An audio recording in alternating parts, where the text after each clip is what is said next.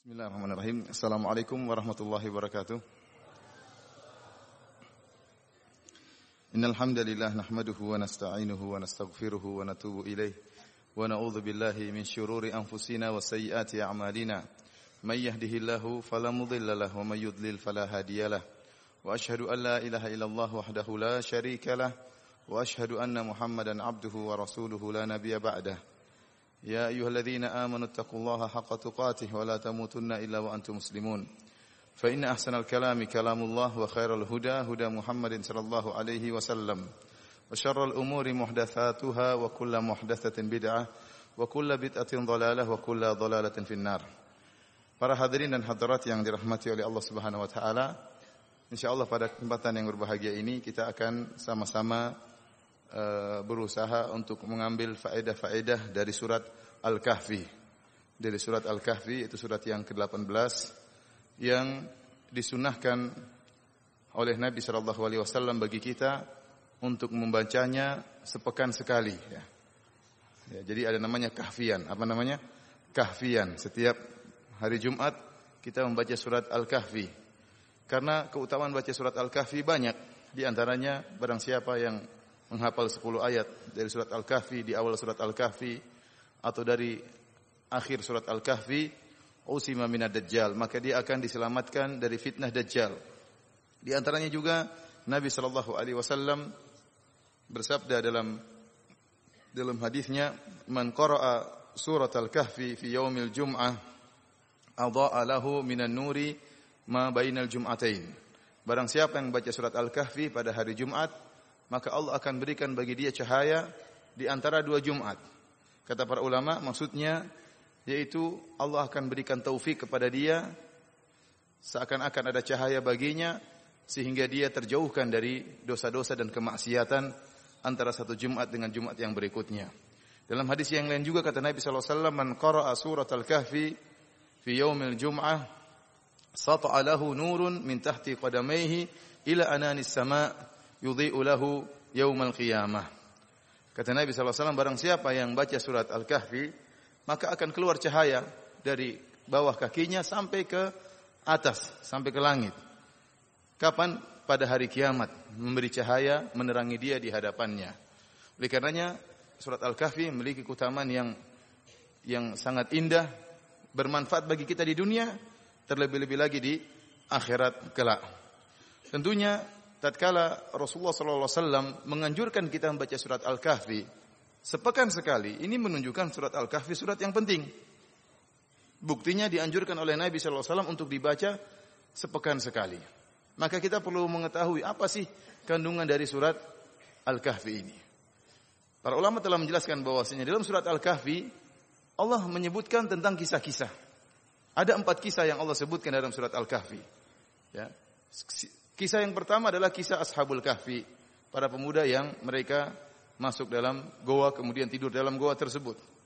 Setelah itu Allah berpindah pada kisah berikutnya, kisah dialog antara sahibul jannatain, seorang yang diberikan oleh Allah dua kebun yang rindang, dua kebun yang subur, yang dia kufur kepada nikmat Allah Subhanahu wa taala tatkala dia berdialog dengan sahabatnya yang mukmin. Kisah yang ketiga, Allah Subhanahu wa taala menyebutkan tentang kisah pertemuan antara Nabi Musa alaihissalam dengan Nabi Khadir alaihissalam. Dan yang terakhir Allah Subhanahu wa taala sebutkan tentang kisah Dzulqarnain, ya. Kisah Dzulqarnain yang kemudian membuat bendungan untuk menghalangi keluarnya Ya'juj dan Ma'juj. Dan kisah-kisah yang Allah sebutkan dalam Al-Quran semuanya ada faedahnya. Mustahil Allah sebutkan kisah tanpa memiliki faedah. Oleh karenanya Allah Subhanahu wa taala berkata kepada Nabi sallallahu alaihi wasallam, "Faqsusil qasas la'allahum yatafakkarun." Bacakanlah kisah-kisah, sampaikanlah kisah-kisah kepada mereka agar mereka berfikir. Perhatikan di sini. Allah mengkaitkan antara kisah dengan berfikir. Kenapa? Para ulama menyebutkan barang siapa yang semakin cerdas dia membaca kisah-kisah dalam Al-Qur'an bukan hanya kisah-kisah dongeng. Kisah Al-Qur'an bukan kisah dongeng pengantar tidur tidak. Maka na haditha yuftara. Kata Allah Subhanahu wa taala kisah-kisah dalam Al-Qur'an bukanlah kisah fiktif atau kisah dongeng pengantar tidur tidak. Tetapi kisah yang benar-benar mengandung faedah-faedah. Sehingga Allah mengatakan la'allahum yatafakkarun. Bacakanlah kisah-kisah semoga mereka berfikir. Artinya semakin orang berfikir, semakin orang memeras otak untuk mengambil faedah-faedah, maka dia akan semakin bisa mendapatkan banyak faedah dari kisah-kisah tersebut. Allah juga berfirman, "Laqad kana fi qasasihim ibratul ulil albab." Sungguh pada kisah-kisah mereka ada pelajaran bagi siapa? Liulil albab bagi orang yang berfikir. Orang yang tidak berfikir tidak akan mendapatkan ibrah, tidak akan mendapatkan pelajaran. Maka ini menantang kita untuk merenungkan tentang faedah-faedah dari kisah-kisah yang Allah sebutkan dalam Al-Quran. Dan di antara uslub Allah Subhanahu Wa Taala dalam menyampaikan keimanan kepada hamba-hambanya adalah dengan metode kisah. Al-Quran memiliki banyak metode seperti Allah menyebutkan tentang masalah e, keimanan dalam Al-Quran, masalah akidah, masalah hari akhir, masalah iman kepada Allah, kepada malaikat, Allah sebut dalam Al-Quran. Demikian juga Allah sebutkan tentang ahkam dalam Al-Quran, hukum-hukum. Bahkan Allah juga sebutkan tentang adab-adab dalam Al-Quran. Di antaranya Allah sebutkan kisah-kisah.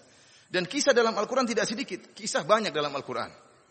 Ini menunjukkan metode menyampaikan kisah. Kalau kisah itu benar, merupakan metode yang jitu. Karena metode yang digunakan oleh Allah Subhanahu wa taala dengan syarat kisah tersebut maka hadis yuftara. Bukan kisah buat-buatan, tapi kisah yang benar-benar terjadi. Karena tatkala Allah Subhanahu wa taala menyampaikan kisah, maka seakan-akan itu merupakan praktek nyata dari dalil. Terkadang seorang disampaikan dalil dia kurang paham bagaimana aplikasinya, bagaimana prakteknya.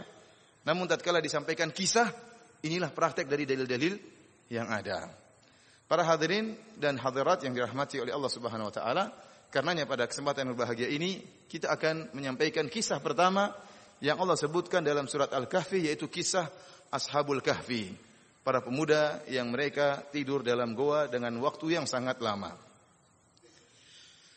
Al-Hafidh Ibnu Katsir rahimahullah dalam tafsirnya menyebutkan sebab nuzul surat Al-Kahfi dari riwayat yang diriwayatkan oleh Muhammad bin Ishaq ya.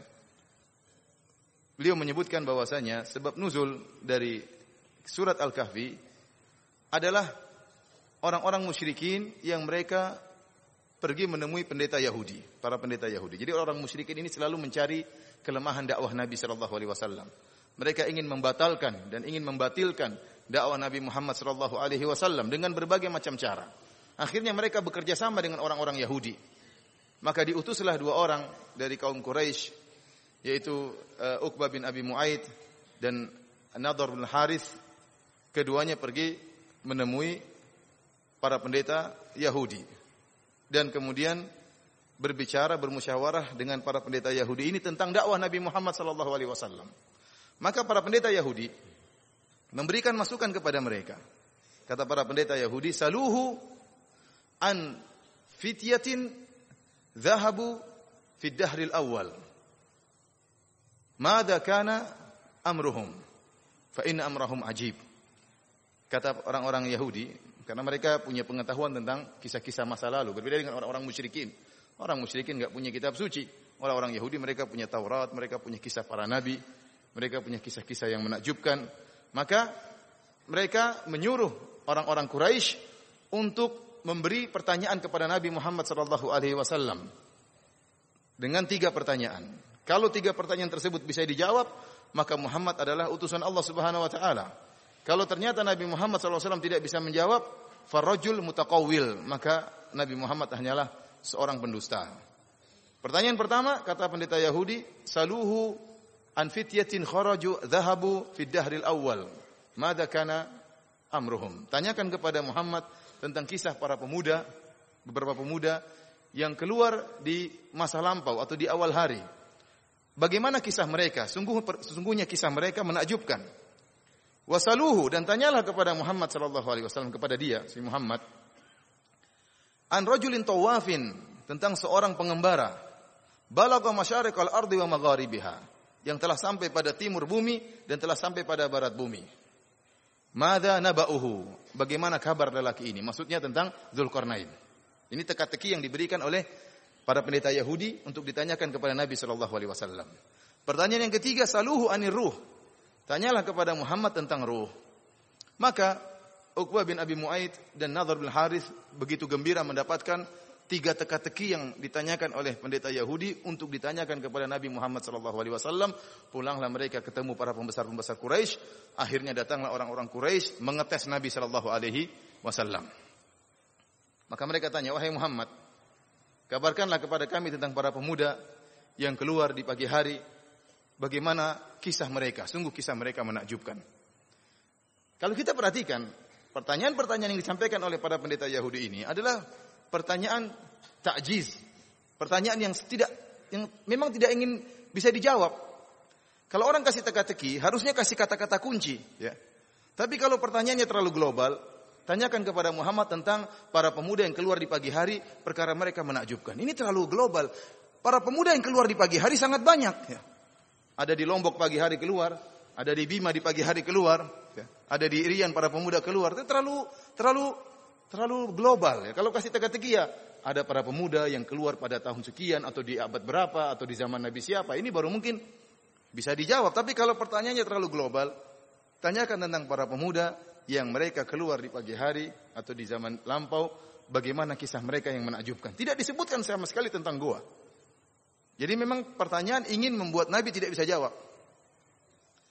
Pertanyaan kedua pun demikian, sangat global, sangat umum. Saluhu an rajulin tawafin. Tanyalah kepada Muhammad tentang seorang pengembara yang telah sampai ke ke barat bumi maupun ke timur bumi.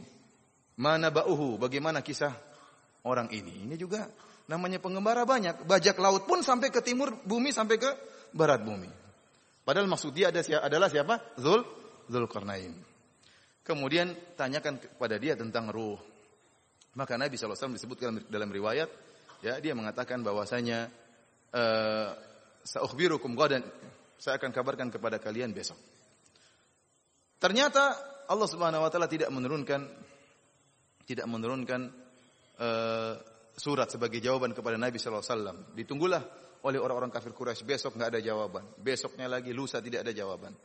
Kalau tidak salah sampai 15 hari atau dua pekan baru kemudian turun surat Al-Kahfi. Tatkala tidak turun maka orang-orang kafir Quraisy mulai mengejek Nabi Shallallahu alaihi wasallam, ini rajul mutakawil, ini orang pendusta. Mana jawabannya? Kalau dia nabi dia harusnya tahu jawabannya. Namun setelah dua minggu baru kemudian turunlah surat Al-Kahfi. Inilah sebab nuzul yang disebutkan oleh seluruh para ahli tafsir. Ya meskipun dalam sanatnya masih dipermasalahkan ya, tetapi inilah sebab nuzul yang disebutkan oleh para ahli tafsir tentang turun surat Al-Kahfi. Kita akan bacakan surat Al-Kahfi tersebut dengan tafsiran yang ringkas yang saya ambil dari beberapa buku. Yang paling utama adalah empat buku yaitu tafsir Ibnu Katsir, kemudian tafsir Al-Qurtubi, kemudian tafsir Abdurrahman bin Nasr Sa'di dan tafsirnya uh, Adwaul Bayan yaitu Al-Shinqiti rahimahumullahu jami'an. Allah Subhanahu wa taala berfirman, yang punya Al-Qur'an tolong dibuka, yang punya terjemahan tolong dibuka ya. Ayat yang pertama Allah Subhanahu wa taala berfirman, Alhamdulillahilladzi anzala ala abdihi alkitaba wa lam yaj'al lahu iwaja. Segala puji bagi Allah yang telah menurunkan kepada hambanya Al-Qur'an. Wa lam yaj'al lahu iwaja dan Allah tidak menjadikan pada Al-Qur'an tersebut ada kebengkokan, ada kemiringan. Di ayat ini Allah memuji dirinya dengan nikmat yang sangat agung dan Allah berhak untuk dipuji dengan seluruh nikmat yang Allah berikan kepada kita.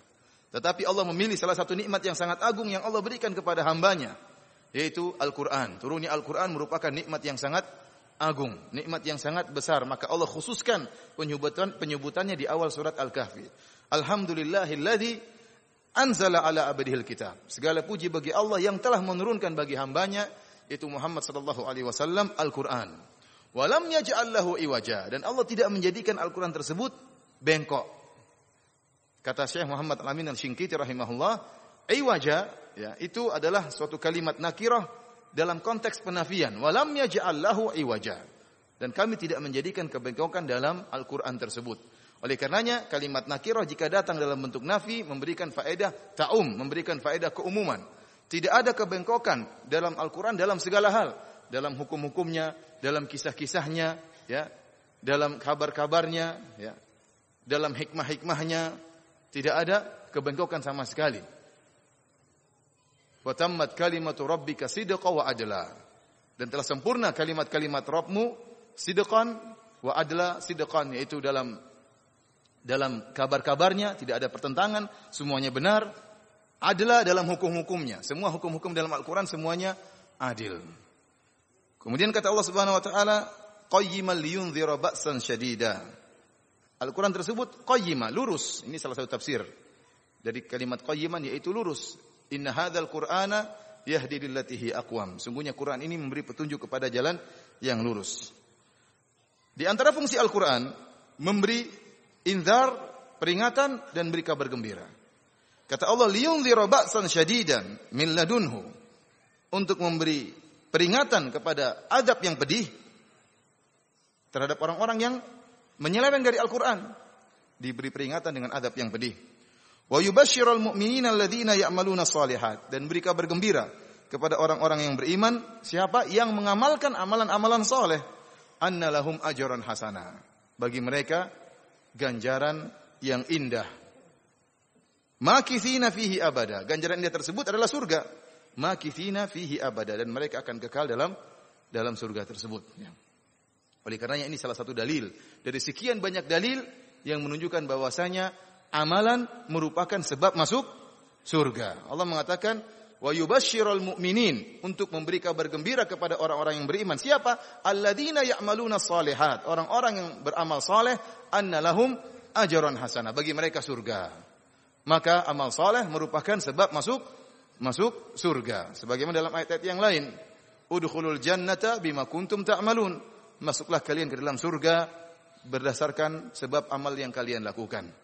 Ya. Wa tilkal jannatu allati uristumuha bima kuntum ta'malun. Dan inilah surga yang Allah berikan kepada kalian karena amalan yang kalian lakukan. Ya. Dan terlalu banyak ayat dalam Al-Quran yang menunjukkan amal soleh merupakan sebab masuk surga. Bahkan di surga, Allah membedakan antara tingkat-tingkat penghuni surga karena sebab amalan. Allah maha adil. Tidak sama antara seorang yang amalnya luar biasa yang sholat malam dengan yang tidak sholat malam. Walikullin darajatun mimma amilu. Masing-masing derajat sesuai dengan berdasarkan amalan masing-masing. Adapun hadis Nabi sallallahu alaihi wasallam, la yadkhulu ahadukumul jannata bi amalihi. Tidak seorang pun dari kalian masuk surga dengan amalannya. Wala anta ya Rasulullah, kau juga tidak masuk surga dengan amalanmu, kata Rasulullah SAW. Wala ana, saya juga tidak masuk surga dengan amalan salah, saya. Walakin ayyataghammadani Allah bi birahmatihi akan tapi saya masuk surga karena rahmat Allah Subhanahu wa taala. Para ulama telah menjelaskan bahwasanya yang dimaksud dengan nabi tidak masuk surga dengan amalannya artinya amal amal tersebut bukanlah ya tiket untuk membayar surga. Bukanlah tiket untuk membayar surga.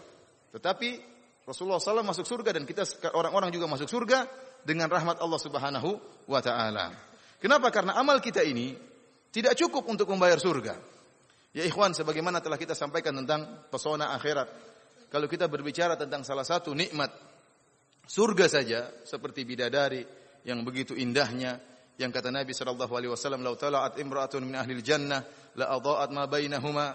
Seandainya ada seorang wanita surga nongol di atas muka bumi ini maka akan menerangi isi dunia tersebut ya. Seandainya seluruh muka bumi ini gelap kemudian muncul bidadari maka akan terang benderang Wa malaat wala malaat ma bainahuma riha, bukan cuma terang benderang, bahkan akan tersebar bau yang semerbak di seluruh penjuru alam semesta ini gara-gara seorang bidadari. Ya, cahaya keluar dari tubuhnya, aroma yang harum keluar dari tubuhnya. Kemudian kata Nabi SAW, wala nasifuha ala ra'siha khairum minad dunya wa ma fiha. Dan kerudung yang ada di atas kepalanya lebih baik daripada dunia dan seisinya. Lebih baik daripada dunia dan seisinya. Artinya apa? Kalau antum mencari 100 wanita tercantik di dunia ini, antum kumpulkan, terus antum bandingkan dengan kerudung bidadari, masih lebih oke okay kerudung bidadari. Iya, karena Nabi mengatakan lebih baik daripada dunia dan seisinya. Itu baru kerudungnya, belum hidungnya, belum anunya ya, belum bibirnya. Oleh karenanya, amalan antum untuk bayar bidadari ini, bidadari ini bukan cuma 10 tahun antum nikah sama dia, bukan cuma 100 tahun, bukan 1000 tahun, Bukan satu miliar tahun, bukan satu triliun tahun. Selama-lamanya tanpa batas. Terus antum bandingkan dengan amal soleh antum yang cuma berapa tahun. Antum baru dapat hidayah pun baru-baru. Mungkin baru sholat baru berapa tahun. Ya. Kemudian taruhlah antum beribadah 40 tahun selama di atas muka bumi ini. Ya. Antum bandingkan amalan antum untuk dapat bidadari. Gak pantas. Sudah sholat malam juga jarang. Kemudian sholat pun tidak khusyuk pikiran ke mana-mana. Belum ditambah gibahnya. Belum ditambah. Terus mau bayar bidadari. Gak cukup. Oleh karenanya seorang tidak masuk surga dengan menjadikan amalannya sebagai tiket untuk bayar apa? Bayar surga. Tidak mungkin, mustahil. Amalan 40 tahun untuk bayar bidadari selama-lamanya mustahil. Itulah maksud hadis Nabi SAW. La yadkhulu ahadukumul jannata bi amalihi. Tidaklah seorang masuk surga dengan amalan dia. Amalan dia bukan tiket. Tetapi amalan dia merupakan sebab rahmat Allah Subhanahu wa taala. Oleh karena kalau ada orang mengatakan, kita masuk surga bukan dengan amal tapi dengan rahmat. Kita tanya sama dia, Toyib, saya setuju dengan anda bahwasanya kita masuk surga dengan rahmat Allah. Bagaimana kita meraih dengan rahmat Allah? Dengan sebab apa kita meraih rahmat Allah? Jawabannya dengan sebab amal. Maka perkaranya sama saja. Masuk surga dengan rahmat, rahmatnya dengan sebab amal. Maka jadilah amal merupakan sebab masuk surga sebagaimana Allah sebutkan dalam banyak ayat. Kita lanjutkan para hadirin dan hadirat yang dirahmati Allah Subhanahu wa taala. Kemudian Allah mengatakan, Wa yunziral ladzina qalu ittakhadallahu walada. Dan Al-Qur'an ini memberi peringatan kepada orang-orang yang mengatakan Allah punya anak. Yang mengatakan Allah punya anak ada tiga golongan. Sebagaimana disampaikan oleh Al-Qurtubi, demikian juga disampaikan oleh Shinqiti rahimahumullah. Tiga golongan tersebut, yang pertama adalah orang-orang Yahudi yang mengatakan waqalatil yahudu Uzair ibnullah.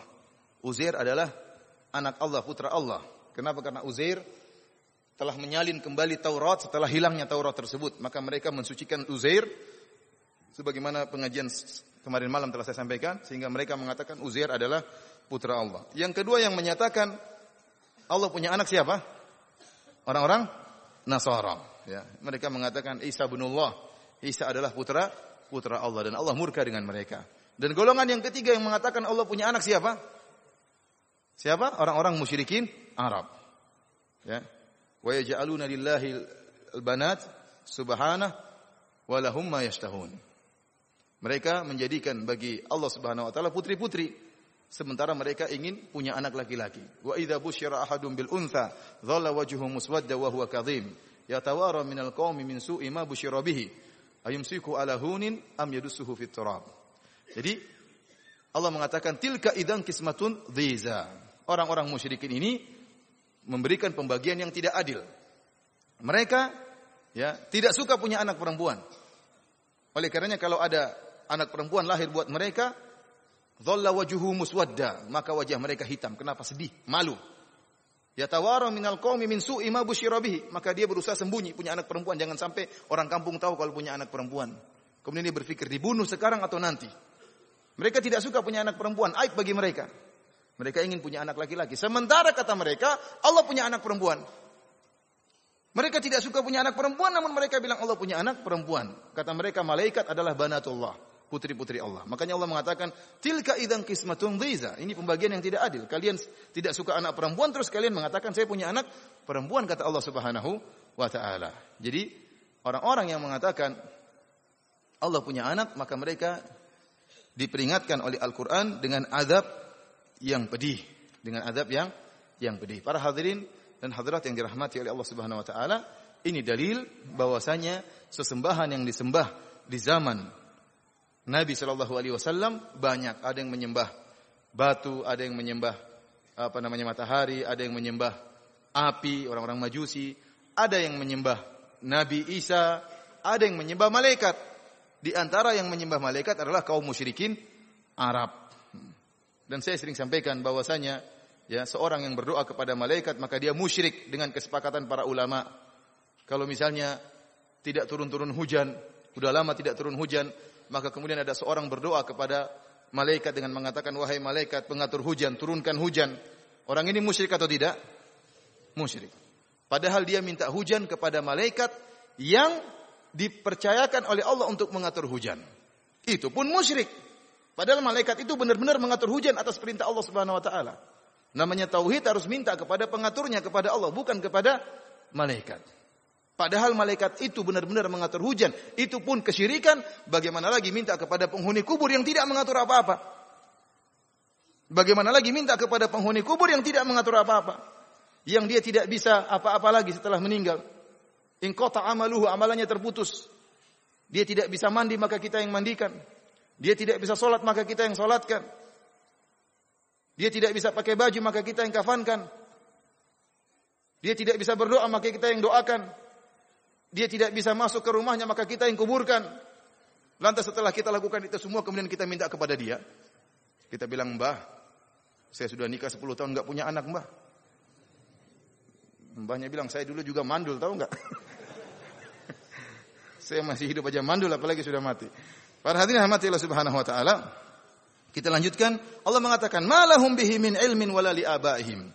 Mereka tidak punya ilmu sama sekali dan juga tidak nenek, nenek moyang mereka. Ini semua hanya perkataan turun temurun yang mereka wariskan tentang Allah punya anak, kesyirikan ini.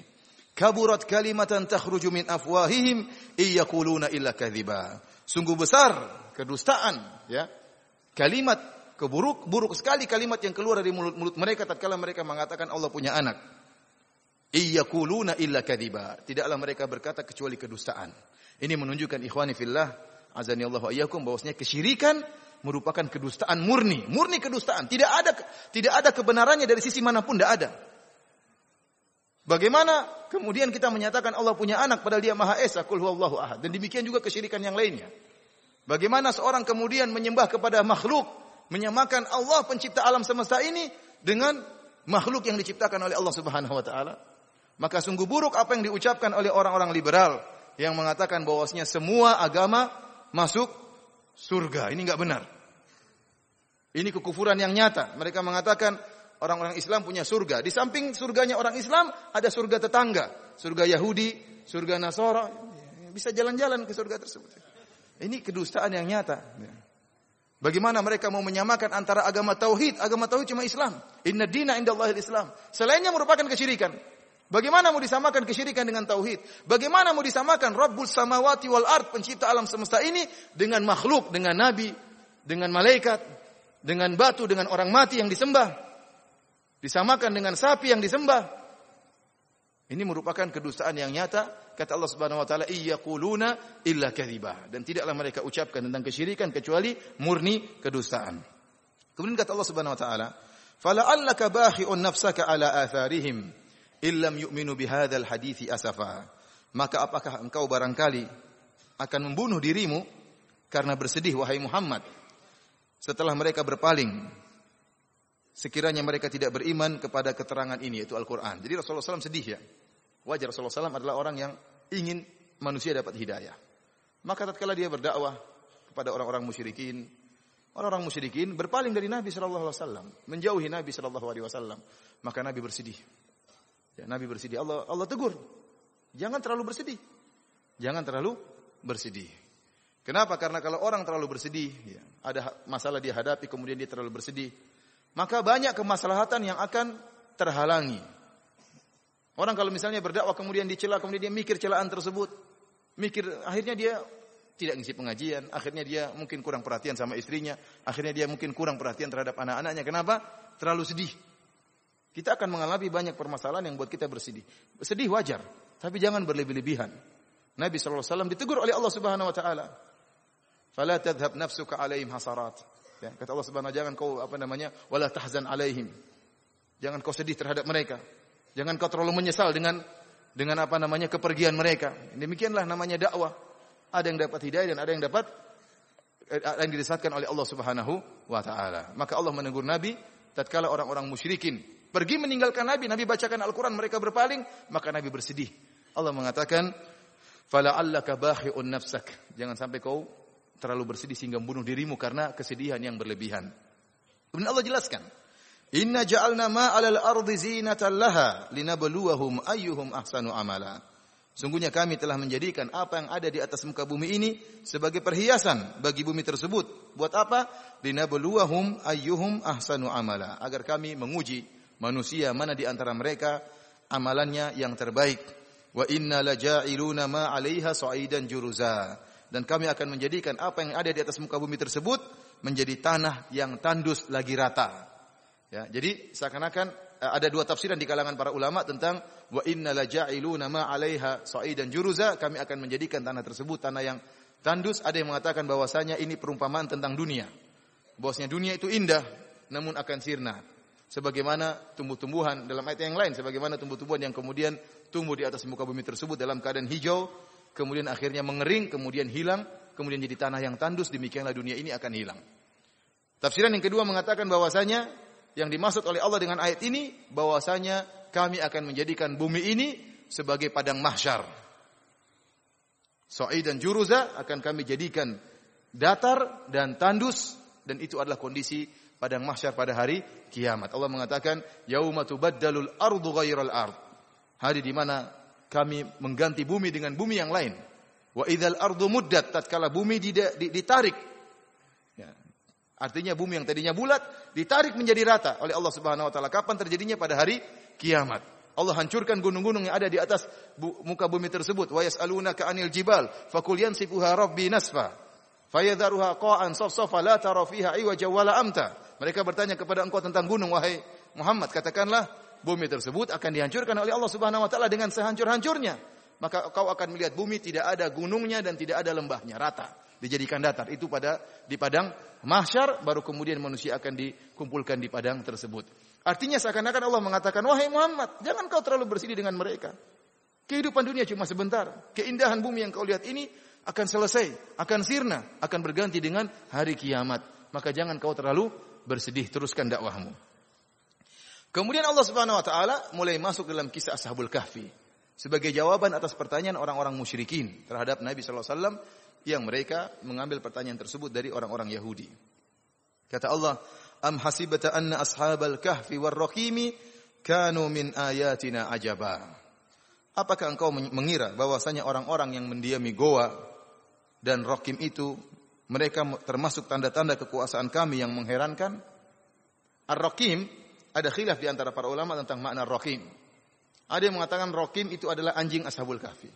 Ada yang mengatakan Rakim adalah nama batu yang ada di gua tersebut. Ada yang mengatakan Rakim adalah nama lembah yang ada di gua tersebut. Namun pendapat yang dipilih oleh Ibnu Jarir At-Tabari dan juga dipilih oleh Ibnu Kathir dan dipilih oleh Syekh Muhammad Al-Amin Al-Syinkiti rahimahullahu taala, Ar-Rakim fa'il bermakna maf'ul artinya al-marqum, artinya yang tertulis. Disebutkan oleh para ahli tafsir bahwasanya tatkala penduduk akhirnya mendapati Ashabul Kahfi meninggal di dalam gua tersebut, maka mereka menuliskan kisah Ashabul Kahfi dalam sebuah prasasti. Dari batu mereka tuliskan kisah Ashabul Kahfi. Itu namanya rokim. Ada yang mengatakan mereka menulis di atas lembaran emas. Dalam apa namanya? Lempengan emas. Intinya mereka tulis kisah Ashabul Kahfi sebagai pelajaran bagi orang-orang sesudahnya. Allah mengatakan, ayat ini maksudnya bagaimana? Maksudnya, wahai Muhammad, mereka bertanya kepada engkau tentang kisah Ashabul Kahfi. Dan mereka menganggap kisah Ashabul Kahfi adalah kisah yang menakjubkan. Katakanlah, bahwa masih ada ayat-ayat Allah yang lain yang lebih menakjubkan daripada Ashabul Kahfi. Maksud ayat ini demikian, sebagaimana dijelaskan oleh para ahli tafsir. Am hasibata, apakah kau menyangka bahwasanya Ashabul Kahfi menakjubkan? Masih ada yang lebih menakjubkan daripada kisah Ashabul Kahfi. Apa sih kisah Ashabul Kahfi? Kisah Ashabul Kahfi cuma ada beberapa pemuda yang tidur 309 tahun kemudian dibangunkan oleh Allah. Ini menakjubkan. Tetapi yang lebih menakjubkan lebih banyak. Penciptaan langit ini menakjubkan. Penciptaan manusia dari tidak ada menjadi ada. Ini menakjubkan. Daripada hanya sekedar tidur 300 tahun kemudian bangun lagi. Manusia dari kemudian dari air mani menjadi manusia ini menakjubkan. Penciptaan bumi menakjubkan. Langit yang begitu luasnya menakjubkan. Isra Mi'raj menakjubkan. Masih banyak yang lebih menakjubkan daripada Ashabul Kahfi. Kemudian Allah Subhanahu wa taala mulai menceritakan kisah Ashabul Kahfi. Kata Allah, "Id awal fityatu ilal kahfi faqalu rabbana atina min ladunka rahmatan wa hayyi' lana min amrina rasyada." Tatkala para pemuda itu mencari tempat berlindung di dalam goa, lalu mereka berdoa, "Wahai Tuhan kami, berikanlah rahmat kepada kami dari sisimu dan sempurnakanlah bagi kami petunjuk yang lurus dalam urusan kami ini." Siapakah para pemuda ini? Al-Hafidh Ibn Kathir rahimahullah ta'ala menyebutkan dalam tafsirnya, beliau mengatakan salaf dan khalaf banyak di antara mereka menyebutkan kisah Ashabul Kahfi adalah tentang kisah tujuh pemuda yang hidup di suatu zaman. Zaman ini diperselisihkan oleh para ulama. Apakah mereka hidup di zaman Nabi Isa alaihissalam ataukah mereka hidup sebelum zaman Nabi Nabi Isa alaihissalam? Al-Hafidh Ibnu Kathir merojihkan bahwasanya mereka ini hidup di zaman sebelum Nabi Isa. Jadi mereka bukan orang-orang Nasara. Mereka adalah pengikut Nabi Musa alaihissalam. Kenapa? Karena dalilnya kata Ibnu Katsir orang-orang Yahudi perhatian terhadap kisah ini. Seandainya itu terjadi di zaman uh, setelah Nabi Isa, maka orang Yahudi tidak terlalu perhatian dengan kisah ini. Wallah alam ini pendapat Al-Hafidh Ibnu Katsir rahimahullah. Kita tidak tahu di zaman manakah mereka pernah hidup. Yang jelas disebutkan bahwasanya mereka adalah tujuh pemuda yang hidup di satu zaman di zaman seorang raja yang namanya siapa tadi? Dakianus. Saya tadi lupa terus saya suruh Bang Dung ingat ya. Namanya siapa? Dakianus. Enggak apa, enggak usah dihafal, enggak keluar di ujian. Namanya siapa? Dakianus ya. Uh, mereka hidup di zaman tersebut. Raja ini adalah raja yang musyrik dan seluruh warganya, rakyatnya juga musyrikun. Mereka menyembah berhala dan mereka punya acara tahunan. Mereka pergi ke suatu lapangan terbuka, sambil membawa sembelih apa namanya hewan-hewan untuk disembelih dan dikorbankan bagi berhala-berhala mereka. Maka berangkatlah mereka pada suatu hari seluruh peng, peng, apa, penduduk negeri, raja-rajanya, pejabat-pejabatnya, menteri-menterinya, semua keluar, termasuk anak-anak muda ini. Anak-anak muda ini disebutkan mereka adalah anak-anak orang kaya. Anak-anak pejabat, anak-anak menteri. Mereka pun ikut serta dalam acara tersebut. Tatkala acara kesyirikan dimulai, maka salah seorang dari pemuda ini keluar, dia tidak suka dengan kesyirikan. Maka dia pun keluar, antum bisa lihat kisahnya di Ibnu Tafsir Ibnu Katsir rahimahullah taala. Maka dia pun keluar menjauh dari kumpulan orang-orang tersebut, lalu dia beristirahat di bawah sebuah pohon. Menjauh dari mereka. Tidak lama kemudian datang orang kedua, keluar juga. Tidak saling mengenal, duduk juga di pohon. Ada apa ini kok ikut-ikutan saya dalam hati? Datang yang ketiga keluar juga, Sampai tujuh orang kemudian mereka diam-diaman dalam apa? Di bawah pohon. Akhirnya diam-diaman. Mereka saling takut kalau ketahuan ternyata mereka pergi gara-gara tidak suka dengan kesyirikan. Akhirnya yang satu berbicara, sudahlah, kenapa saya ke sini karena saya tidak suka dengan kesyirikan. Maka yang lain mengatakan, saya juga, saya juga, saya juga. Ternyata tujuh orang tersebut, ya, memisahkan diri karena tidak suka dengan kesyirikan. Dan Ibnu Katsir menyebutkan hadis arwahun junudun mujannadah bahwasanya roh-roh itu saling berkelompok-kelompok. Tatkala orang yang suka dengan tauhid dia akan berkumpul dengan orang yang bertauhid. Orang yang suka bermaksiat berkumpul dengan orang yang bermaksiat. Orang yang suka kesyirikan berkumpul dengan orang kesyirikan. Allah menjadikan mereka berkumpul tanpa mereka sepakati terlebih dahulu. Maka setelah mereka berkumpul, maka mereka pun berpisah dari masyarakat dan mereka membuat semacam makbat, semacam tempat ibadah yang mereka bertauhid kepada Allah di tempat ibadah tersebut. Jadilah seluruh rakyat, seluruh rakyat di negeri tersebut Hasut sama mereka, ini kenapa mereka bikin tempat ibadah sendiri? Maka mereka pun melaporkan, rakyat melaporkan para pemuda ini kepada Raja Dakianus. Dilaporkanlah. Maka dipanggillah mereka oleh Raja Dakianus. Ternyata mereka adalah anak-anak pejabat. Dikenal oleh raja tersebut. Orang-orang kaya semuanya, pakaiannya bagus-bagus. Maka sang raja mengatakan, buka pakaian kalian. Pakaian indah mereka mereka buka. Disuruh ganti dengan pakaian yang biasa, pakaian orang miskin. Kemudian mereka diperintahkan untuk kembali kepada agama nenek moyang mereka untuk berbuat kesyirikan. Mereka tidak mau. Mereka tidak tidak mau. Karena mereka tidak mau, akhirnya sang raja kasihan lihat mereka. Mereka ini anak muda, masih muda-muda. Ya udahlah kalian saya kasih waktu untuk berpikir. Dikasih waktu beberapa waktu untuk berpikir, tidak langsung dihukum oleh sang raja. Dan tatkala mereka diberi waktu untuk berpikir ini, maka mereka berpikir untuk kabur. Kaburlah mereka meninggalkan negeri tersebut pergi menuju goa. Ini ceritanya. Cerita tentang Ashabul Kahfi. Mereka tatkala pergi ke goa mereka mengatakan Rabbana atina min ladunka rahmah. Ya Allah berikanlah kepada kami rahmat. Perhatikan di sini rahmat juga adalah isim nakirah.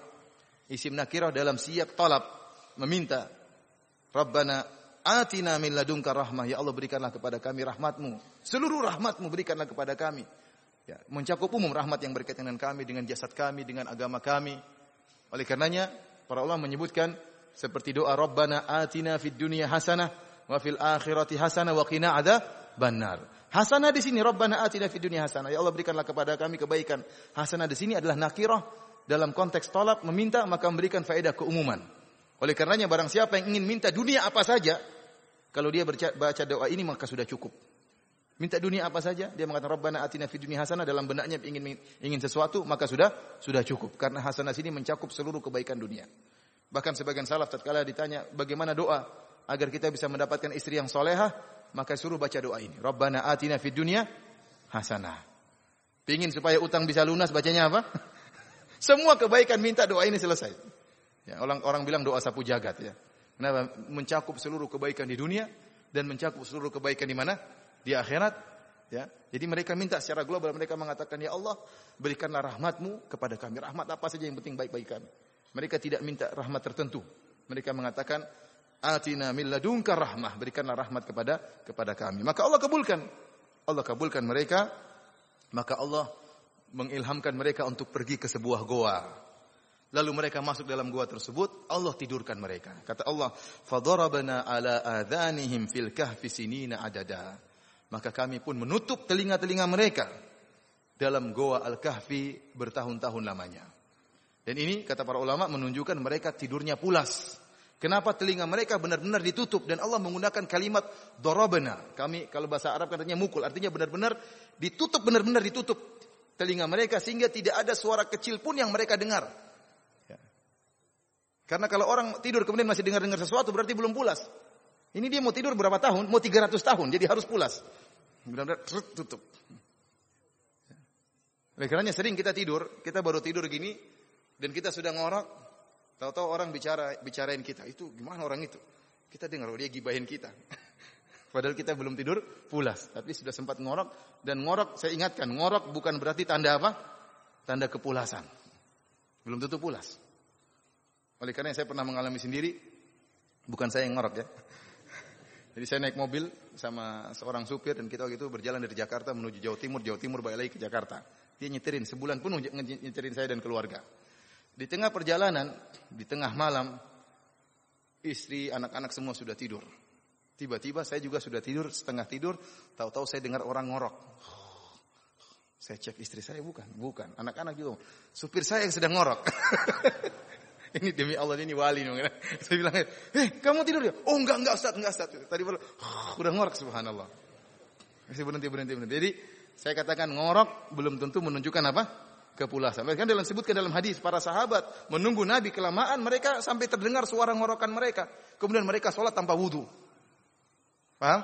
Berarti ngorok belum tentu menunjukkan kepulasan. Yang menunjukkan kepulasan tidak sadar dengan kondisi sekitar. Sehingga para ulama mengatakan kalau orang sedang memegang sesuatu, sesuatunya itu jatuh, plek, dia tidak dengar, itu berarti tidur yang membatalkan wudhu. Jadi Allah mengatakan di sini, "Fadharabana ala adhanihim fil kahfi sinina adada." Kami tutup telinga mereka. Artinya benar-benar mereka tidur pulas, tidak ada sedikit suara pun yang mereka mereka dengar. Thumma ba'atnahum lina'lama ayyul hizbaini ahsa lima labithu amada. Kemudian kami bangunkan mereka agar kami mengetahui mana di antara dua golongan yang lebih tepat menentukan berapa lama mereka tidur. Hizbain di sini dua golongan ini ada khilaf di antara para ulama. Ada yang mengatakan hizbain dua kelompok ini adalah di antara para ashabul kahfi tersebut karena mereka waktu bangun kamu tidur berapa tahun? Ada khilaf di antara mereka. Ada yang mengatakan kita tidur sehari, ada yang mengatakan setengah hari, khilaf di antara mereka. Ada pendapat yang mengatakan maksudnya adalah perdebatan antara ashabul kahfi dengan penduduk negeri. Penduduk negeri mengatakan kalian tidur sudah lama, mereka mengatakan oh tidak kita baru tidur cuma sehari. Khilaf di antara mereka. Intinya ada perdebatan di antara dua kelompok dan Allah membangunkan mereka agar mereka tahu mana yang lebih tepat ya berapa lama mereka tidur. Kata Allah, "Nahnu naqussu 'alaika naba'ahum bil haqq." Kami mengkisahkan kepada engkau hai Muhammad kisah mereka dengan kebenaran. Kisah ini benar. Innahum fityatun amanu bi rabbihim wazidnahum huda. Mereka adalah para pemuda yang beriman kepada Rabb mereka dan kami tambahkan kepada mereka petunjuk. Ibnu Katsir rahimahullah menyebutkan ini dalil bahwasanya para pemuda lebih mudah menerima petunjuk. Para pemuda lebih mudah untuk menerima dakwah, berbeda dengan orang-orang tua. Kepala batu.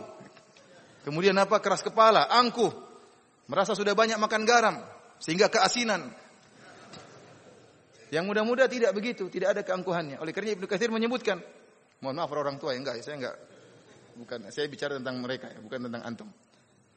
Oleh karena Ibnu Katsir menyebutkan, lihatlah bagaimana Nabi Shallallahu alaihi wasallam. Nabi Shallallahu alaihi wasallam tatkala di Madinah, di Mekah, dakwah Nabi yang nerima siapa? Anak-anak muda, seumuran Nabi atau lebih muda daripada Nabi. Jarang orang tua. Siapa yang terima dakwah Nabi? Abu Bakar lebih muda daripada Nabi. Umar lebih muda daripada Nabi. Semuanya Ibnu Mas'ud lebih muda, ya. Utsman semuanya lebih muda daripada Nabi Shallallahu alaihi wasallam. Yang tua-tua kepala batu. Abu Jahal, Abu Lahab, Umayyah bin Khalaf, kepala batu semua. Kenapa mereka merasa ini anak baru kemarin sore? Kemudian mendakwahi kami. Ini kenyataan yang ada berlaku setiap zaman. Kebanyakan dakwah diterima oleh anak-anak, anak-anak muda. Coba sekarang anak muda angkat tangan. Ya orang tua lebih sedikit, biasanya lebih sedikit, ya, biasanya lebih sedikit. Karena ikhwani fillah wa fiddin azanillahu wa iyyakum berbeda tatkala di Madinah. Tatkala di Madinah perkaranya sebaliknya sebagaimana pernah saya jelaskan.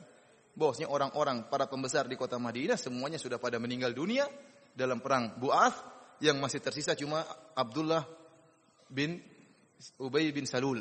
Ini yang tersisa sehingga dialah yang kemudian menjadi gembongnya orang-orang munafik. Namun yang ada kaum Ansar, Khazraj dan kaum Aus rata-rata anak muda. Maka Nabi cukup mengutus siapa? Musa bin Umar yang muda juga. Diutus untuk mendakwahi mereka, mereka dapat hidayah. Kenapa? Karena ini dakwah anak-anak muda dan kenyataannya demikian. Oleh karenanya sering ikhwan-ikhwan tatkala mereka berdakwah dan alhamdulillah berhasil dengan tatkala orang-orang tua tidak terima mereka bikin sekolah. Bikin TPA. Ya. Anak-anak kecil yang sekolah, anak-anak kecil yang belajar ngaji. Ya. Bapaknya tidak mau, biarin aja bapaknya. Ntar lagi selesai mereka. Yang yang muda-muda yang diperhatikan. Bukan begitu maksudnya. Artinya Ya udah kalau orang tua tidak mau ya sudah tidak apa-apa, jangan putus asa ya, jangan sedih yang muda-muda ini karena mereka sebentar lagi apa? Selesai ya. Yang muda-muda ini yang nanti akan melanjutkan dakwah. Ternyata subhanallah, ini terjadi aja anak-anak tersebut pintar, mulai berubah akhlaknya, hafal doa masuk WC, keluar WC, hafal doa mau makan, kemudian setelah makan hafal doa mau tidur. Ayahnya merokok juga ditegur, "Bi, haram itu." Uh, kaget. Coba kalau kita yang tegur kita ditampar mungkin. Tapi anaknya yang tegur, wah dia kagum, anaknya tegur saya merokok. Dia bahagia. Anaknya bernahi mungkar. Akhirnya dia tertarik lama-lama tertarik lama-lama ikut apa? Dakwah dari anak-anaknya. Oleh karenanya demikianlah kondisi dakwah kebanyakan yang menerima adalah anak-anak muda karena yang tua-tua punya keangkuhan, punya ego, ya, punya merasa lebih hidup lebih dulu, lebih banyak makan garam ya. Sehingga keasinan. Kita lanjutkan Allah Subhanahu wa taala berfirman, وربطنا على قلوبهم إذ قاموا فقالوا ربنا رب السماوات والأرض لن ندعو من دونه إلها faqad idzan. Kami pun mengikat hati mereka itu kami menyabarkan mereka.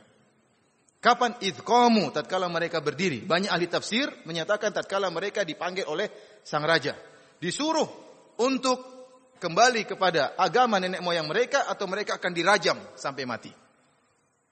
Tatkala mereka dipanggil ketahuan dipanggil. Ada dua pilihan, cuma dua pilihan.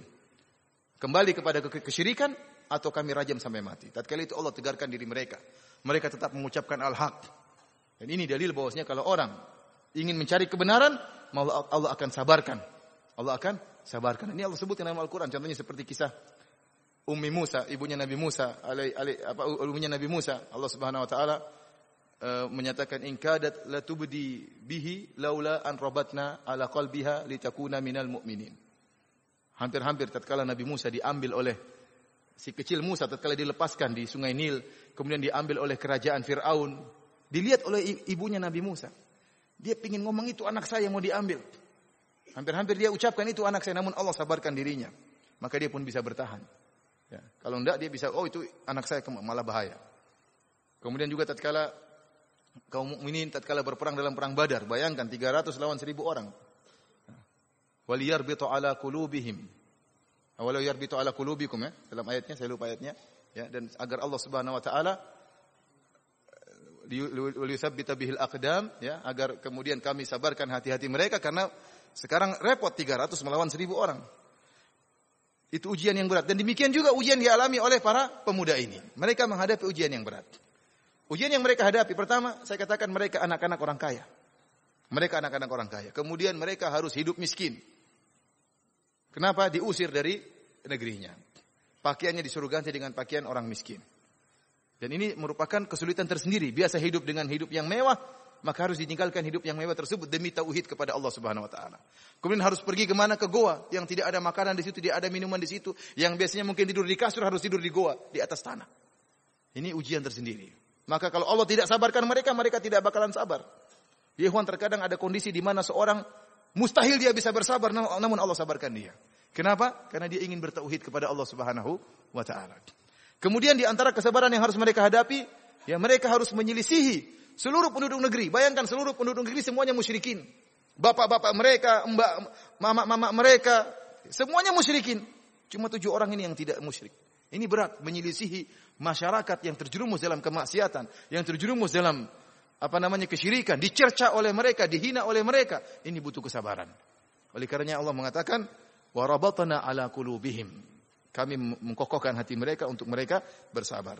Idh qamu faqalu rabbuna. Tatkala mereka ditantang oleh diancam oleh sang raja kembali kepada kesyirikan atau tidak kami rajam kalian. Maka mereka dengan berani mengatakan Rabbuna Rabbus samawati wal ardi lan nad'u min dunihi ilaha. Kami tidak akan berbuat kesyirikan wahai raja. Raja siapa tadi namanya? Daknius. Apa? Daknius. Bukan Daknius. Ibnu Katsir menyebutkan apa? Dak mungkin dalam riwayat yang lain saya nggak tahu Allah alam. Ada ius-iusnya pokoknya. Akhirnya apa namanya? Dia berkata dengan mereka berkata di hadapan sang raja, kami tidak menyembah kecuali pencipta langit dan bumi, kecuali penguasa langit dan bumi. Lan nad'u min dunihi ilaha. Kami tidak akan berdoa kepada selain Allah Subhanahu wa taala. Laqad qulna idzan syatata. Kalau kami sampai berdoa kepada selain Allah, kami berbuat kesyirikan maka kami telah melenceng jauh dari kebenaran. Haula'i qaumun attakhadhu min dunihi ilaha. Bayangkan, mereka berani mengucapkan al-haq di hadapan sang raja langsung. Ini perlu kesabaran, ya. Perlu kesabaran, bukan mereka ngomong di belakang, tidak, di depan sang raja. Oleh karena Nabi SAW mengatakan afdhalul jihad kalimatu haqqin inda sultanin jair. Jihad yang paling utama, yang paling afdal adalah berkata kebenaran langsung di hadapan apa? Indah, di sisi sang raja langsung. Siapa tahu dia dapat hidayah. Dan ini spekulasi tinggi. Bisa jadi sang raja tersentak dapat hidayah, bisa jadi dia marah, dia bunuh. Makanya dikatakan afdalu al-jihad. Bukan bikin kacau di belakang, ngomong dari belakang, bikin bikin provokasi masyarakat ya. Di sini mereka ber, berbicara langsung di hadapan sang raja, kemudian mereka mengatakan ha ulai qaumun attakhadhu min dunihi ilaha. Kaum kami, ya, artinya termasuk kau sang raja ya. Kaum kami telah mengambil sesembahan-sembahan selain Allah. Laula ya'tuna alaihim bisultanin bayyin. Seandainya mereka datangkan dalil bahwasanya sembahan-sembahan mereka merupakan Tuhan. Tidak ada dalilnya. Faman adzlamu mimman iftara 'ala Allahi kadziba. Dan siapa yang lebih zalim dari orang yang berbuat kedustaan terhadap Allah Subhanahu wa taala. Seakan-akan mereka berkata, dan kezaliman apa yang lebih besar daripada kesyirikan? Tidak ada kezaliman yang lebih besar daripada kesyirikan. Seorang berdoa kepada selain Allah, seorang berdoa kepada makhluk ciptaan Allah, ini kezaliman yang paling besar. Akhirnya mereka tadi sebagaimana kita telah jelaskan diberi waktu oleh Allah, oh, diberi waktu oleh sang raja untuk berpikir. Maka mereka pun meninggalkan negeri mereka. Wa idh tazaltumuhum wa ma ya'buduna illallah. Mereka pun meninggalkan ya orang-orang musyrikin wa ma ya'buduna min illallah. Dan mereka tinggalkan seluruh sembahan-sembahan mereka kecuali Allah. Kata Al-Qurtubi, ini dalil bahwasanya rakyat negeri tersebut juga menyembah Allah, tetapi berbuat kesyirikan. Paham? Mereka menyembah Allah namun, mereka berbuat apa? Kesyirikan. Makanya Allah menggunakan kalimat wa idzi tazaltumuhum wa ma ya'buduna min dunillah illallah. Dan tatkala mereka meninggalkan apa namanya eh, orang-orang kampung di negeri mereka dan mereka meninggalkan sembahan-sembahan mereka kecuali Allah yang tidak mereka tinggalkan. Ini menunjukkan bahwasanya rakyat tersebut tatkala itu juga menyembah Allah Subhanahu wa taala. Kata Allah, "Fa'u ilal kahfi yanshur lakum rabbukum mir rahmatih." Maka Allah seakan-akan memberikan ilham kepada mereka, pergilah kalian ke gur ke sebuah goa, niscaya Allah akan mencurahkan rahmatnya kepada kalian. Para ulama menyebutkan dalil ini bahwasanya man taraka syai'an lillahi awadahullahu khairan minhu. Barang siapa meninggalkan suatu karena Allah, mereka meninggalkan kesyirikan karena Allah, mereka meninggalkan kemaksiatan karena Allah, bukan karena takut dikata-katain orang, bukan karena takut dicibirkan orang, bukan karena takut kesehatannya terganggu, tidak. Mereka meninggalkannya karena Allah, maka Allah akan berikan ganti yang lebih baik. Allah akan menaungi mereka, Allah akan melindungi mereka. Kata Allah, "Fa'u ilal kafi." Pergilah kalian kepada sebuah goa. Yansyur lakum rabbukum mir rahmatih. Maka Allah akan berikan mencurahkan rahmatnya kepada kalian. Wa yuhayyi' min amrikum mirfaqat. Dan Allah Subhanahu wa taala akan menyediakan sesuatu yang berguna bagi kalian dalam urusan kalian. Maka Allah siapkan gua tersebut. Gua ini gua biasa. Namun Allah kondisikan gua ini dengan perkara yang menakjubkan. Kata Allah tentang gua ini. Wa tara syamsa idza tala tazawuru an tazawaru an kahfihim dzatal yamin. Ya. Engkau melihat jika matahari terbit maka dia akan berpaling ke arah kanan goa. Wa idza gharabat taqriduhum dzata shimal dan jika matahari tersebut terbit maka dia akan berpaling ke arah kiri kiri goa. Wahum fi fajwatin min. Sementara mereka ada di makan muttasa, ada tempat yang lapang, mereka tidur di situ. Zalika min ayatillah. Ini termasuk tanda-tanda kebesaran Allah. Syekh Muhammad Alamin dan Syekh rahimahullah mengatakan gua tersebut gua biasa. Gua biasa ada pintunya, ada mulut goanya ya, terbuka dan dalamnya agak luas, mereka tidur di situ dan sebenarnya mat matahari bisa masuk kepada mereka, namun Allah palingkan cahayanya. Paham? Ini makanya Allah mengatakan dzalika min ayatillah. Ini merupakan tanda-tanda kebesaran Allah. Kenapa? Cahaya tersebut Allah palingkan. Kenapa? Karena kalau cahaya tersebut dalam waktu yang lama mengenai tubuh mereka, dikhawatirkan tubuh mereka akan apa? Rusak. Karena ada reaksi kimia, reaksi kalau dengan matahari. Entah jamur-jamur akan tumbuh di tubuh mereka dan macam-macamnya. Ya, dalam waktu yang lama, ya, maka Allah palingkan cahaya tersebut. Tatkala matahari tersebut terbenam, maka cahaya pun masuk ke arah goa namun dipalingkan oleh Allah Subhanahu wa taala. Sehingga goa tersebut luas, udara bisa masuk bergonta-ganti, ya, ada peredaran udara, ada sirkulasi udara, kemudian juga cahaya matahari masuk namun dipalingkan oleh Allah Subhanahu wa taala. Mayyahdillahu fahuwal muhtad. Barang siapa yang diberi hidayah oleh Allah, maka dia mendapat telah mendapatkan hidayah. Wa may yudlil falan tajid lahu waliyyan mursyida. Dan barang siapa yang disesatkan oleh Allah Subhanahu wa taala, maka tidak ada orang yang bisa beri petunjuk kepada dia. Seakan-akan Allah mengatakan, lihatlah mereka. Kalau Allah sudah beri petunjuk kepada mereka, maka mereka pasti akan dinaungi oleh Allah Subhanahu wa taala. Allah yang urus mereka. Itu urusan Allah. Yang penting kalian bertekad untuk bertauhid kepada Allah, maka Allah akan jaga jaga kalian. Kemudian Allah berfirman, Kata Allah Subhanahu wa taala, "Wa tahsabuhum aiqadha wa hum ruqud." Kalian menyangka mereka sedang terjaga, wa hum ruqud padahal mereka tidur. Ada khilaf di antara para ulama apa yang menyebabkan mereka disangka terjaga. Namun tidak ada dalil yang kuat akan hal ini semua. Ada yang mengatakan mata mereka mereka tidur tapi mata mereka terbuka. Ada yang mengatakan matanya terbuka satu tertutup satu jadi orang kalau lihat, ini tidur nggak ini? Ada yang mengatakan kenapa likathrati taqallubatihim. Mereka sering bolak-balik seakan-akan orang yang gelisah. Ini tidur enggak ini? Tapi kok lihat lagi bolak lagi lagi. Dibolak-balik lagi. Makanya Allah mengatakan wa nuqallibuhum dzatal yamini wa dzata shimal. Kami bolak-balikan mereka ke arah kanan dan ke arah eh, ke arah kiri, dibolak-balikan oleh Allah Subhanahu wa taala.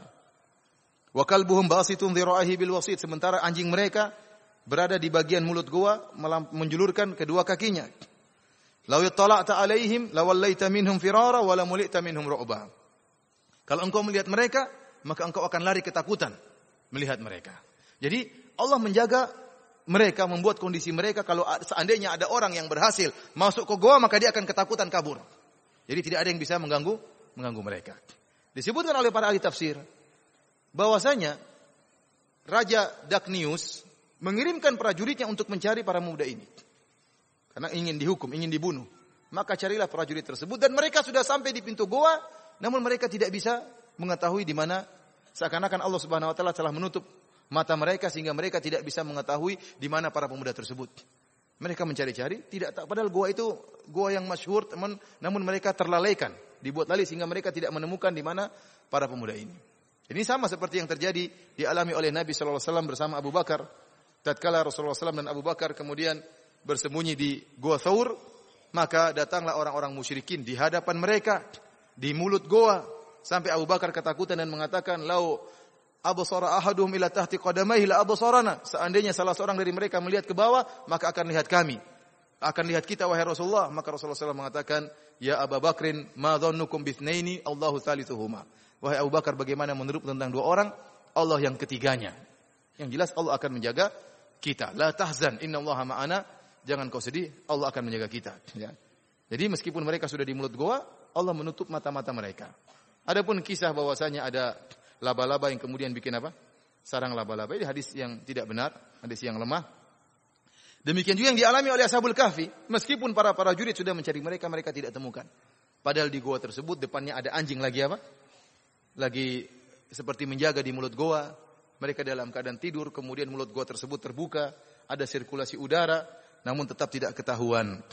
Di antara penjagaan Allah Subhanahu wa taala, Allah mengatakan wa nuqallibuhum dzatal yamini wa dzatal. Allah bolak-balikan mereka. Kenapa? Kata para ulama, Allah ingin sunnatullahnya jalan. Sunnatullah berlaku kalau seorang tidur dalam satu posisi, lama-lama darahnya bisa mengendap pada posisi bukan bukan tidur sehari dua hari. Kita tidur baru satu hari aja capek sekali kadang-kadang, apalagi 300 tahun tidurnya. Oleh karenanya Allah bolak-balikan mereka. Yang kedua, kalau tidak dibolak-balikkan khawatir mereka akan tertimbun dengan tanah. Sebagaimana Sunan Kalijaga yang bertapa di pinggir sungai. Ya kan? Akhirnya tertimbun tanah kan? Tidak sholat kemudian jadi wali. Ini cerita saya tidak percaya. Tapi maksud saya demikian. Kalau tidak dibolak-balikan lama-lama tertimbun dengan tertimbun dengan apa? Tanah. Maka Allah jaga mereka dengan membolak-balikan mereka. Antum perhatikan di sini. Allah mengatakan wakal buhum basitun dzira'aihi bil wasid. Dan anjing-anjing mereka di depan pintu goa menjulurkan kedua kakinya. Kenapa anjing disebut-sebut? Kata Ibnu Katsir rahimahullah, ini adalah faedah berteman dengan orang-orang yang baik. Anjing ini nggak ada urusan, tapi Allah sebutkan anjing tersebut. Ya, minimal dia mendapatkan keberkahan orang-orang ashabul kahfi tersebut sehingga dia disebut-sebutkan terus bersama orang-orang yang soleh. Sebagaimana Nabi SAW telah menjelaskan bergaul dengan orang soleh nggak ada ruginya. Kalau nggak dikasih minyak wangi akan kecium juga terkena ciuman apa minyak minyak wangi.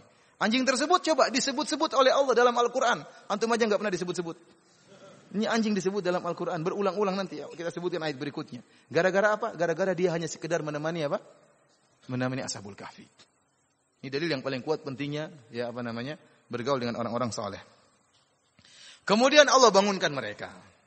Inilah kisahnya. Inti dari kisah tersebut kata Allah, "Wa kadzalika ba'atnahum liyatasaalu bainahum." Demikianlah kami bangunkan mereka agar mereka saling bertanya di antara mereka. Qala qailum minhum kam labithum. Maka mereka pun kita tidur berapa lama? Mereka saling bertanya. Qalu labithna yauman aw ba'dha yaum. Ada yang mengatakan kita tidur sehari penuh. Ada yang mengatakan kita tidur baru setengah hari. Kenapa? Mereka masuk ke gua di pagi hari, bangunnya sore hari. Mereka lupa, ini yang kita pagi hari, pagi hari hari ini atau pagi hari kemarin. Mereka tidak berpikir kalau mereka tidur 309 tahun. Mereka menyangka mereka tidur baru sehari atau setengah setengah hari. Oleh karenanya adapun riwayat-riwayat Israiliyat yang menyebutkan tatkala mereka bangun kemudian kukunya panjang-panjang, jenggotnya kemudian rambutnya jabrik. Nah ini ini enggak benar. Kalau itu panjang, oh kita enggak mungkin sehari kuku kita sudah satu meter ya. Enggak mungkin. Itu menunjukkan tidak benar. Ya, jadi mereka bangun dalam keadaan normal. Allah bukan cuma menjaga jasad mereka, bahkan baju mereka juga biasa-biasa saja, jenggot mereka biasa saja, bahkan anjingnya pun kena karoma, anjingnya pun nggak mati. Bukan kemudian jadi tulang begini, enggak. Wih, anjing kita jadi tulang, enggak. Anjingnya biasa masih hidup, biasa-biasa saja. Ya. Jadi benar-benar anjing tersebut juga mendapatkan karomah dari bergaul dengan orang-orang soleh. Misalnya orang yang hadir di majelis ilmu meskipun niatnya mungkin bukan untuk pengajian tetap dapat rahmat Allah Subhanahu wa taala. Akhirnya mereka pun khilaf dua pendapat, ada yang mengatakan kita tidur satu hari, kayaknya kemarin kita tidur. Kita baru bangun sekarang. Ada yang mengatakan, oh enggak tadi pagi kita tidur, sekarang baru bangun. Ada yang mengatakan, Rabbukum a'lamu bima labithtum. Ini yang ragu. Waduh, kita enggak tahu berapa hari kita tidur. Namun enggak kepikiran kalau mereka tidur sampai setahun, apalagi 300 tahun. Faba'athu ahadakum biwarikikum hadhihi ilal madinati. Kemudian mereka mengatakan, kirimkan salah seorang dari kita dengan uang ini, jadi masih ada uang, uang perak tersisa di kantong mereka. Mereka bangun dalam keadaan lapar. Gimana nggak lapar? 300 tahun tidur. Lapar, beli makanan dulu. Jadi mereka lapar semuanya. Ambillah uang tersebut, kamu pergi beli makanan. Kata mereka, utuslah salah seorang dari kalian. Sebagian Allah mengatakan, ini dalil bahwasanya kalau pekerjaan cukup dikerjakan satu orang, tidak usah dengan dua orang. Ya. Usah dengan tiga orang, terkadang malah kacau nanti maka mereka utus satu orang saja karena mereka sedang bersembunyi. Kalau dua orang berjalan malah ketahuan. Tapi kalau satu orang sembunyi-sembunyi mungkin bisa selamat. Kemudian falyanzur ayyuha azka ayyuha azka ta'aman.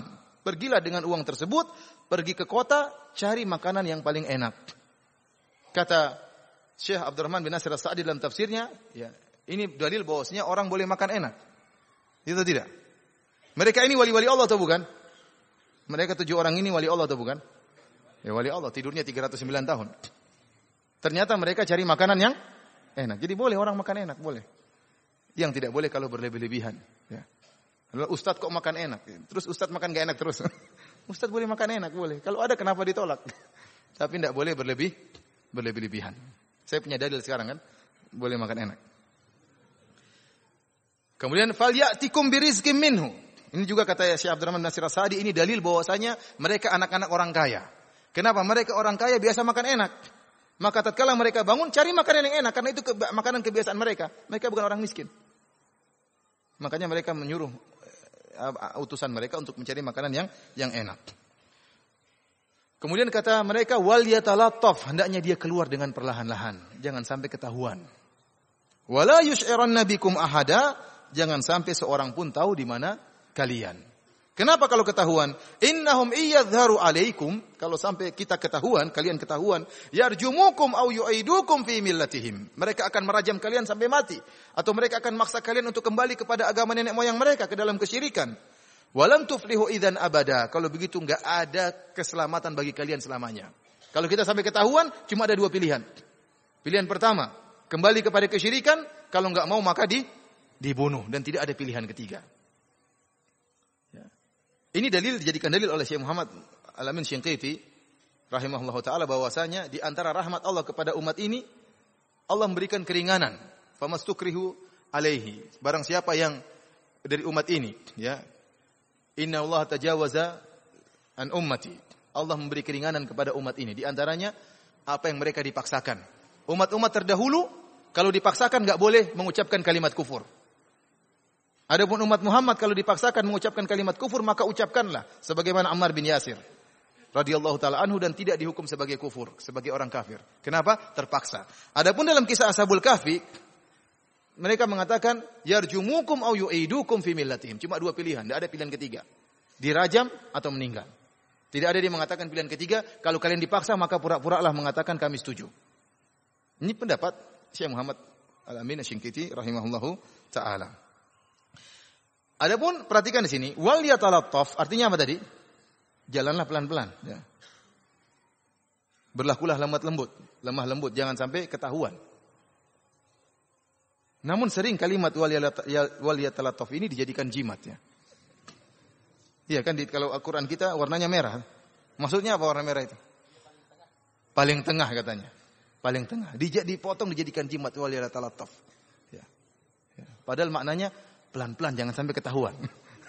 Tapi dijadikan apa? Mungkin jimat untuk menghilang kali Allah alam. Nah, ini salah. Ayat Al-Quran tidak digunakan untuk jimat. Dibaca bukan untuk menghilang, bukan untuk sakti. Tidak ada dalilnya. Ini salah salah penggunaan ya. Para hadirin hadirat yang dirahmati Allah Subhanahu wa taala, maka keluarlah orang ini sebagaimana dijelaskan Ibnu Katsir, dia pun keluar dari goa, kemudian mulailah dia heran lihat kondisi dunia. Ya atau tidak? 300 tahun ini berubah ya. Ada rumah yang sudah runtuh, ada rumah baru, ada pohon yang sudah tumbang, ada pohon baru. Maka Ibn Katsir menyebutkan, dia mengatakan, jangan-jangan saya gila. Kenapa dunia berubah seperti ini? Ada yang mengatakan, jangan-jangan saya masih mimpi. Maka dia pun, mimpi enggak ya? Enggak, saya sadar. Jalan, tapi dia jalan terus, lapar, cari makan. Jalan, jalan, jalan, jalan, sehingga dia masuk dalam kota. Maka dia cari makanan. Lihat kondisi manusia sudah berubah, Kondisi toko-toko sudah berubah, kios-kios sudah berubah.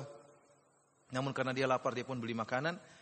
Dia sudah tawar makanan, maka dia keluarkan uangnya. Uang perak tadi. Gambarnya gambar Dark News. Ini uang 300 tahun yang lalu. Ya. Kalau kita kan seperti kita ada uang gambar monyet kah? Berapa tahun yang lalu? Sekarang sudah jadi gambar apa? Allah alam. Jadi gambar dulu gambar apa? Gambar rajanya. Kemudian dia pun bayar. Waktu dia bayar, Penjualnya heran, waduh ini dari mana dia ini? Jangan-jangan dapat harta karun. Kamu dari mana? Dari mana? Oh, terjadi perdebatan. Kamu dari mana? Bukankah raja kalian Raja Daknius? Saya kemarin masih di sini saya. Oh, mereka maka terjadi dialog, dialog, dialog. Akhirnya diangkatlah orang ini, dibawa orang ini menemui raja yang baru. Menemui raja yang yang baru. Ternyata kisah Ashabul Kahfi ini kisah yang masyur di negeri tersebut. Meskipun sudah 300 tahun yang lalu. Kenapa? Dulu mereka sadar, dulu ada cerita tujuh orang apa namanya mau dibunuh, dicari oleh prajurit, nggak ketemu-ketemu hilang. Sehingga raja yang sekarang pun tahu, ternyata oh ternyata kalian. Maka akhirnya sang raja pun ingin ketemu dengan ashabul kahfi yang lainnya. Maka berangkatlah mereka diantar oleh pemuda ini menuju ke goa tersebut.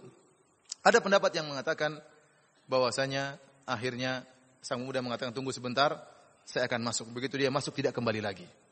Namun pendapat yang kuat bahwasanya mereka ketemu. Dalilnya firman Allah Subhanahu wa taala, "Wa kadzalika a'tharna 'alaihim." Maka kami menjadikan mereka ketemu dengan apa? Ashabul Kahfi. Jadi raja itu masuk dengan anak buahnya kemudian berpelukan dengan mereka dengan tujuh orang tersebut. Setelah itu mereka meninggal dunia. Jadi Allah ternyata buat skenario, apa tujuan Allah membuat kisah Ashabul Kahfi ini? Kata Allah, Allah sebutkan, "Wa kadzalika 'alaihim liya'lamu anna wa'dallahi haqq." Demikianlah kami menjadikan mereka bertemu dengan Ashabul Kahfi tersebut. Kenapa? Liya'lamu anna wa'dallahi haqq wa anna sa'ata la raiba fiha. Agar mereka tahu bahwasanya janji Allah adalah benar dan bahwasanya hari kiamat itu ada. Disebutkan bahwasanya mereka penghuni negeri tersebut setelah 300 tahun ini mereka ragu tentang adanya hari kiamat. Ada yang mengatakan tidak ada hari kiamat, ada yang mengatakan hari kiamat, ada yang mengatakan yang di, di, di, di, di, dibangkitkan cuma ruh, jasa tidak. Maka Allah buat cerita Ashabul Kahfi untuk membuktikan bahwasanya hari kiamat mudah bagi Allah. Ini orang-orang Allah tidurkan 300 tahun dan Allah bangkitkan mereka sebagaimana sedia kala. Sebagai contoh kecil dari mungkinnya hari hari kiamat. Maka Allah mengatakan wa kadzalika atharna alaihim liya'lamu kami jadikan mereka bertemu dengan Ashabul Kahfi agar mereka mengetahui bahwasanya janji Allah itu benar dan bahwasanya hari kiamat tidak diragukan. Idh bainahum amrahum. Setelah mereka meninggal, terjadilah berdialog di antara mereka. Faqalu bunu alaihim bunyana. Mereka mengatakan kita bangunkan bangunan di atas kuburan mereka. Rabbum a'lamu bihim. Qala alladziina ghalabu ala amrihim lanattakhidanna alaihim masjida. Maka orang-orang yang memiliki kekuasaan mengatakan kita bangun di atas kuburan mereka masjid. Ini dijadikan dalil oleh ahlul bid'ah, ya. Bahwasanya boleh membangun masjid di atas apa? Kuburan. Dan yang paling bagus membantah mereka Ibnu Katsir dan lebih bagus lagi adalah Al-Qurtubi rahimahullah taala. Antum melihat tafsir Al-Qurtubi tentang ayat ini dia bantah habis mereka. Imam Al-Qurtubi rahimahullah ya terkadang bantah pemikiran-pemikiran sesat. Termasuk dalam tatkala surat Al-Kahfi dia bantah tentang orang-orang sufi yang berdalil dengan firman Allah, "Idz qamu faqalu rabbuna." Tatkala mereka berdiri kemudian mereka berkata, Rabbuna Rabbus samawati wal ard. Sebagian orang-orang sufi menjadikan ini dalil bahwasanya berzikir sambil berdiri, sambil joget. Faqamu, idh qamu faqalu. Tatkala mereka berdiri kemudian mereka berkata, Rabbuna Rabbus samawati wal ard. Joget-joget. Kata ini enggak nyambung kata kata siapa? Al-Qurtubi dalam tafsirnya. Ya, karena kalau antum kalau sampaikan perkataan Ibnu Taimiyah, Ibnu Qayyim mereka enggak terima. Sampaikan perkataan Al-Qurtubi. Mufassir yang ma'ruf atau sampaikan perkataan Ibnu Katsir rahimahullahu taala. Kita katakan bahwasanya bantahan terhadap pendalilan dengan ayat ini, ya, kita katakan bahwasanya syariat terdahulu kalau menyelisih syariat kita, maka yang dipakai syariat kita. Terlalu banyak dalil dari as-sunnah menyebutkan Allah melaknat orang-orang yang membangun masjid di atas kuburan orang-orang saleh, di atas di atas kuburan para nabi. Kata Nabi wasallam, "Laknatullah 'alal yahud wan nasara ittakhadhu qubur anbiya'ihim masajida.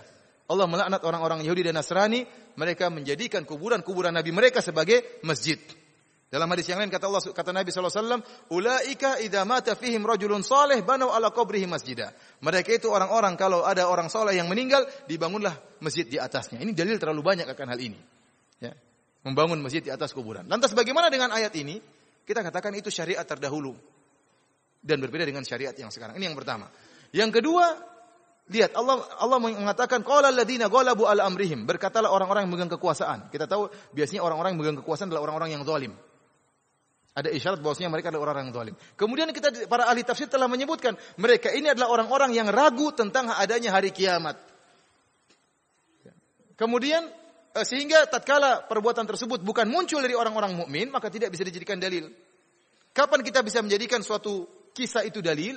Kalau disebutkan itu merupakan perbuatan orang-orang mukmin atau ada pujian dari Allah Subhanahu wa taala tentang perbuatan tersebut, maka itu merupakan dalil. Ternyata tidak dilakukan oleh orang-orang mukmin tapi orang-orang yang ragu tentang hari hari kiamat. Kemudian itu pun syariat terdahulu. Ikhwani fillah azani Allah sebentar lagi insyaallah uh, selesai. Ikhwani fillah wa fiddin azani Allah yakum. Kemudian Allah Subhanahu wa taala berfirman, "Sayaquluna thalathatur rabi'uhum kalbuhum." Maka ada khilaf di antara mereka yaitu orang-orang Yahudi orang-orang Yahudi yang nanya kepada Nabi tentang kisah Ashabul Kahfi, mereka ternyata tidak mengetahui kisah Ashabul Kahfi secara detail. Buktinya mereka sendiri khilaf. Di antara mereka ada yang mengatakan Ashabul Kahfi tiga orang, yang keempat anjing mereka. Lihat anjing disebut-sebut lagi dalam Al-Quran.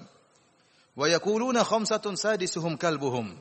Dan sebagian orang-orang Yahudi juga mengatakan bahwasanya jumlah Ashabul Kahfi adalah lima orang, yang keenam adalah anjingnya. Rajiman bil gaib, kata Allah hanya sekedar duga-duga tentang suatu hal yang gaib yang mereka tidak ketahui. Di antara mereka ada yang berkata wa yaquluna sab'atu wa thaminuhum kalbuhum. Jumlah Ashabul Kahfi tujuh orang dan yang kedelapan adalah anjingnya. Dan ini pendapat yang dipilih oleh para ahli tafsir di antaranya Ibnu Katsir, di antaranya Ibnu Abbas radhiyallahu taala anhuma. Kenapa? Karena Allah tatkala menyebut dua pendapat yang pertama, tiga orang atau lima orang, Allah bantah. Kata Allah, rajimam bil ghaib. Mereka hanya praduga saja. Tapi tatkala Allah menyebutkan yang ketiga, Allah mengatakan jumlah mereka tujuh orang, yang kedelapan adalah anjingnya, Allah tidak bantah. Berarti jumlah mereka tujuh orang, dan yang kedelapan adalah anjingnya. Qur a'lamu bi ma ya'lamuhum illa qalil. Katakanlah Robku lebih tahu tentang jumlah mereka. Katakanlah wahai Muhammad kepada orang-orang Yahudi, Robku lebih tahu tentang jumlah mereka dan tidak ada yang mengetahui kecuali cuma sedikit orang. Kata Ibnu Abbas, wa ana minal qalil, saya termasuk sedikit orang yang tahu jumlah mereka, jumlah mereka tujuh orang dan yang kedelapan adalah anjingnya. Perhatikan kata Allah. Fala tumari fihim illa mira'an zahira. Wala tastafti fihim minhum ahada. Janganlah engkau berdebat dengan mereka wahai Muhammad dengan orang-orang Yahudi kecuali perdebatan yang ada dalilnya. Kalau perdebatan tanpa ada sandaran maka tidak usah berdebat, tidak ada faedahnya. Ini menunjukkan kalau ada perdebatan, diskusi tidak ada dalilnya, maka ditinggalkan perdebatan tersebut. Tidak perlu hanya debat kusir, hanya ingin mencari menang, tidak ada dalilnya maka tinggalkan. Wala tastafti minhum ahada. Dan jangan kau meminta fatwa kepada mereka, kepada seorang pun dari mereka tentang masalah ashabul kahfi. Ini dijadikan dalil oleh sebagian ulama seperti uh, Syekh Abdul Rahman bin Nasir Sa'di bahwasanya terkadang seseorang bisa kita minta fatwa dalam sebagian ilmu dan tidak boleh kita minta fatwa dalam sebagian ilmu yang lain. Ada orang kita misalnya ustadz lah, ada ustadz dia pakar dalam masalah suatu permasalahan, pakar akidah. Maka kita bertanya tentang masalah akidah. Namun kita tahu ustadz ini masalah ekonomi ngawur misalnya. misalnya ya. Bicara berani, berani berfatwa. Tidak menyebutkan dalil. Maksudnya jangan kalau kamu tahu ustadz ini kurang kompeten dalam masalah tertentu maka tidak usah tanya. Ya, karena tidak semua ustadz menguasai seluruh apa? ilmu. Jadi ada seorang mungkin boleh kita tanya satu masalah, boleh juga nggak boleh satu masalah terkumpul pada satu orang tertentu. Kita tahu dia mengerti mahir dalam masalah ini, kita boleh tanya. Dalam masalah ini tidak boleh kita tanya. Ini ustadz masalah agama kita tanya, jangan kita tanya tentang masalah kedokteran, nggak nyambung. Karena ada ustadz juga meskipun dia pakar agama, dia sok bicara tentang kedokteran. Ya. Tahu-tahu dia kena penyakit. Ada seperti itu ada. Bicara oh itu masalah ini, masalah apa. Seakan-akan dia paham, ternyata dia terkena penyakit tertentu, dia ternyata tidak mengerti tentang masalah kedokteran. Jadi bisa jadi terkumpul pada satu orang, boleh kita tanya dan boleh kita tidak tidak tanya. Kemudian para hadirin rahmatillah subhanahu wa taala, kemudian Allah berfirman, "Wala taqulanna li syai'in inni fa'ilun dzalika ghadan illa ayyasha Allah." Dan janganlah sekali-sekali engkau berkata terhadap sesuatu, saya akan melakukannya besok kecuali kau sertai dengan insya Allah. Kata para ulama, ayat ini turun khusus kepada Nabi, menegur Nabi. Tatkala Nabi SAW ditanya oleh orang-orang musyrikin tentang tiga pertanyaan tadi di awal pengajian, Nabi mengatakan besok saya kasih jawaban. Ternyata Nabi tidak mengucapkan apa? Insya Allah. Ternyata turunnya Al-Kahfi dua minggu setelahnya. Maka Allah tegur lain kali bilang apa? Insya Allah. Oleh karenanya Syekh Abdurrahman bin Nasir Sa'di mengatakan kalimat insya Allah adalah kalimat isti'anah. Kalimat minta pertolongan kepada Allah. Seakan-akan kita mengatakan bismillah. Bismillah itu apa? Dengan nama Allah. Ini minta pertolongan kepada Allah. Demikian juga. Insya Allah. Artinya apa? Kita ingin bertekad melakukan sesuatu. Namun kita tidak bisa memastikan. Maka kita katakan apa? Insya Allah. Dengan izin Allah. Seakan-akan kita mengatakan demikian. Ini penggunaan kalimat insya Allah yang benar. Bukan sebaliknya. Insya Allah digunakan dalam rangka untuk meninggalkan perbuatan. Kamu besok hadir nggak ya? Hadir nggak? Insya Allah. Padahal nggak mau hadir. Bilang aja nggak. Tapi supaya tidak dicela dia mengatakan apa? Insya Allah saya tidak hadir. Jadi insya Allah itu kalimat isti'anah. Ya. Kemudian oleh karenanya Nabi Sulaiman alaihissalam pernah mengatakan la atufanna laila ala tis'ina imra'atan talidu kullu wahidatin minhunna gulaman yuqatilu fi sabilillah. Maka dia mengatakan malam ini saya akan berhubungan dengan 90 wanita. Satu malam ini. Setiap wanita tersebut semuanya akan hamil dan semua akan melahirkan seorang anak yang akan berjihad di jalan Allah. Kata malaikat Jibril, "Kul insya Allah." Bilang insya Allah. Nabi Sulaiman lupa bilang. Maka dia pun berhubungan malam tersebut dengan 90 wanita, tidak ada yang mengandung semuanya. Kecuali satu orang, itu pun anaknya lahir dalam keadaan cacat. Kata Nabi SAW, kalau seandainya Nabi Sulaiman mengatakan insya Allah, maka semuanya akan melahirkan anak-anak apa? Yuqatiluna fi sabilillah fursanan, mereka akan menjadi para pejuang yang akan berjihad di jalan Allah Subhanahu wa taala. Namun Nabi Sulaiman lupa bilang apa? Insyaallah. Oleh karena antum demikian kalau melakukan sesuatu bilang insyaallah karena itu kalimat pertolongan, minta tolong kepada Allah. Ya, bahkan Allah bahkan dalam hadis disebutkan bagaimana Ya'juj dan Ma'juj.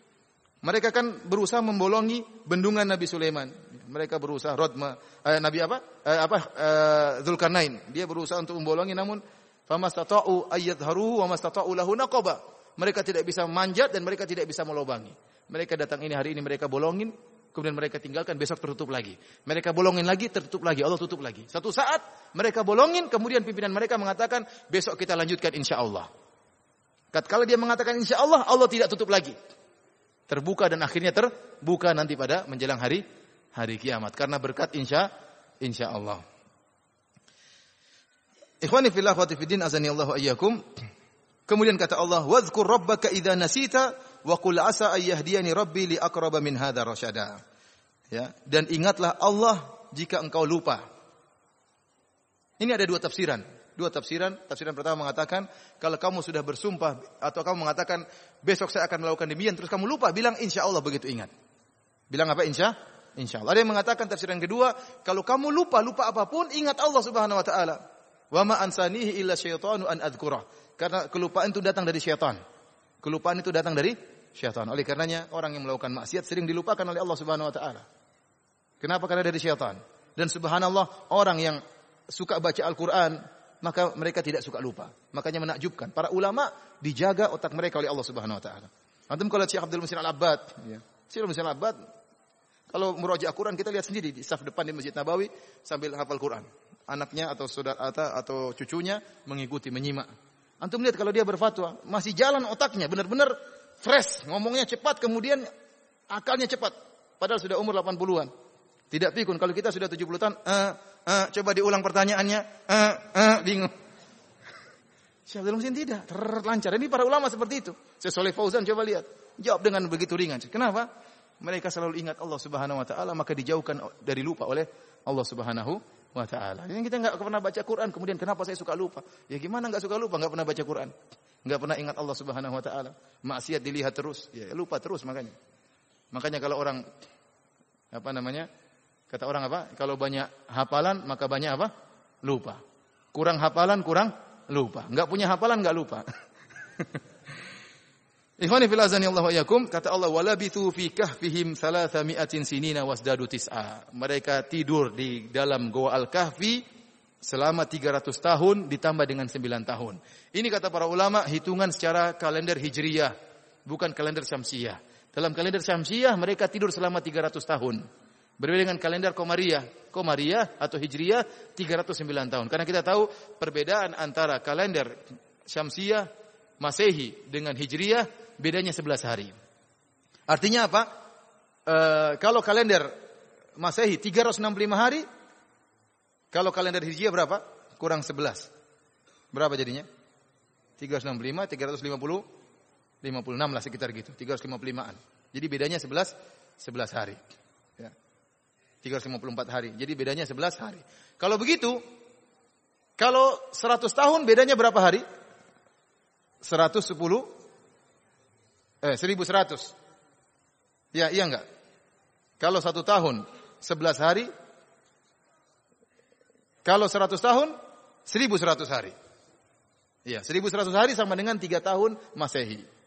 Berarti kalau 300 tahun, berarti 9 tahun Masehi. Oleh karenanya, 309 ini, kata para ulama, ditinjau dari kalender Komariah. Kalau ada pun Syamsiah, 300 tahun. Demikianlah para hadirin dan hadirat yang dirahmati oleh Subhanahu wa taala uh, kisah Ashabul Kahfi yang mungkin bisa kita sampaikan pada kesempatan kali ini. Kita katakan bahwasanya barang siapa yang ingin menyelamatkan agamanya, maka Allah akan selamatkan. Lihatlah bagaimana Ashabul Kahfi. Mereka rela berkorban meninggalkan dunia mereka demi mentauhidkan Allah Subhanahu wa taala, maka Allah tidak akan menyia-nyiakan mereka.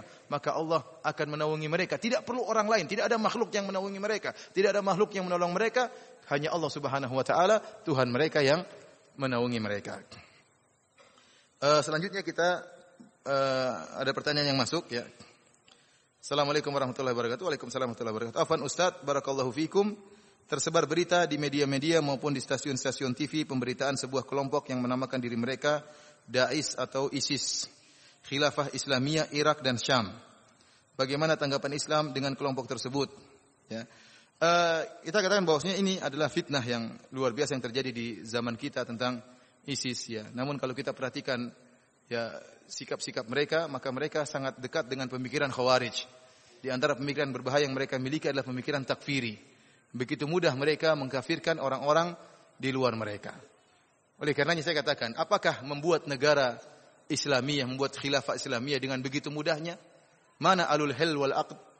Alul hil wal aqd yaitu orang-orang yang dipilih oleh kaum muslimin untuk dipercayakan memilih seorang khalifah. Siapa yang milih dia ini? Apakah kita ingin buat khalifah dengan berkumpul seribu orang maka kemudian berdiri khalifah? Sebagaimana khalifah-khalifah yang ada di dunia ini seperti Indonesia sudah ada khalifah sebelumnya, ada kelompok-kelompok tertentu yang sudah ada rajanya ya. Kita bilang ISIS terlambat ya. Sudah ada raja di Indonesia, raja-raja Islam yang sudah dibaiat sudah ada.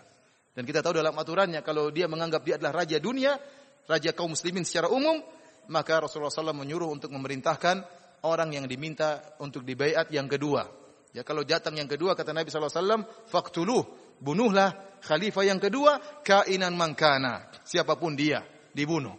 Kita katakan kalau perkaranya bikin khalifah hanya sekedar kumpul-kumpul kemudian tunjuk kamu jadi khalifah, kemudian kita bayat kemudian dia jadi khalifah kaum muslimin, maka ini adalah kengawuran. Ya. Kengawuran. Sudah banyak khalifah-khalifah seperti dia. Terus khalifah mana yang kita yang kita ikuti? Yang paling mengerikan adalah pemikiran takfiri dari mereka. Setiap ada orang milisi mereka, mereka katakan murtad. Ya. Oleh karenanya mereka muncul di Syam, ya di Suriah, kemudian mereka membunuhi para mujahidin. Ya, mereka membunuhi para mujahidin. Kenapa? Karena para mujahidin tidak mau bayat kepada mereka. Tidak mau bayat kepada mereka. Sehingga dianggap menentang, kemudian dibunuh oleh orang-orang ISIS. Padahal kita tahu, seandainya, seandainya orang-orang ISIS ini sah khilafahnya menjadi khalifah kaum muslimin di dunia ini, maka kalau ada orang yang tidak mau bayat, tidak otomatis menjadi murtad. Nabi SAW mengatakan, Man mata wa laysa alaihi unuqihi bai'ah, famata mitatan jahiliyah. Barang siapa yang meninggal dalam keadaan tidak ada baiat di atas kepalanya, di atas pundaknya, maka dia meninggal dalam keadaan meninggal jahiliyah. Para ahli ah, para apa namanya syurahul hadis seperti Ibnu Hajar, kemudian Al-Imam Nawawi dan yang lainnya menyatakan yang dimaksud dengan mati jahiliyah bukan mati dalam keadaan kafir, tetapi mati sebagaimana orang-orang jahiliyah yang mereka tidak punya imam. Mati dalam keadaan dalam keadaan kondisi kehidupan kacau tidak ada imam yang menuntun mereka. Bukan meninggal dalam keadaan murtad dan bukan meninggal sebagai orang jahiliyah, bukan. Oleh karenanya Rasulullah SAW menggunakan apa namanya masdar apa namanya hayah mitatan fi'lah. Fi'lah artinya apa? Untuk tasbih dan ini dijelaskan oleh Al Hafidh Ibnu Hajar dalam Fathul Bari. Artinya mereka meninggal sebagaimana bukan mati jahiliyah tidak, sebagaimana meninggalnya orang apa?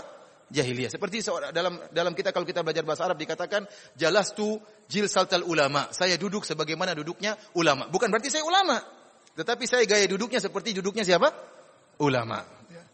Jadi itu adalah menunjukkan apa namanya eh, eh, penyamaan tasbih dan orang yang meninggal tidak berbayat bukan berarti orang yang murtad apalagi orang yang kafir. Ya, oleh karenanya dan ini kenyataan yang kita hadapi juga di tanah air kita ada sebagian kelompok yang barang siapa yang tidak berbayat kepada imamnya, maka dikafirkan. Kita bilang, imammu siapa yang angkat? Kamu tiba-tiba bikin negara ngaku punya imam, terus yang tidak masuk golonganmu, tidak bayat dikatakan kafir. Saya ingin tahu imam ini siapa, bagaimana kemampuannya, bagaimana hafalannya, bagaimana ilmu agamanya.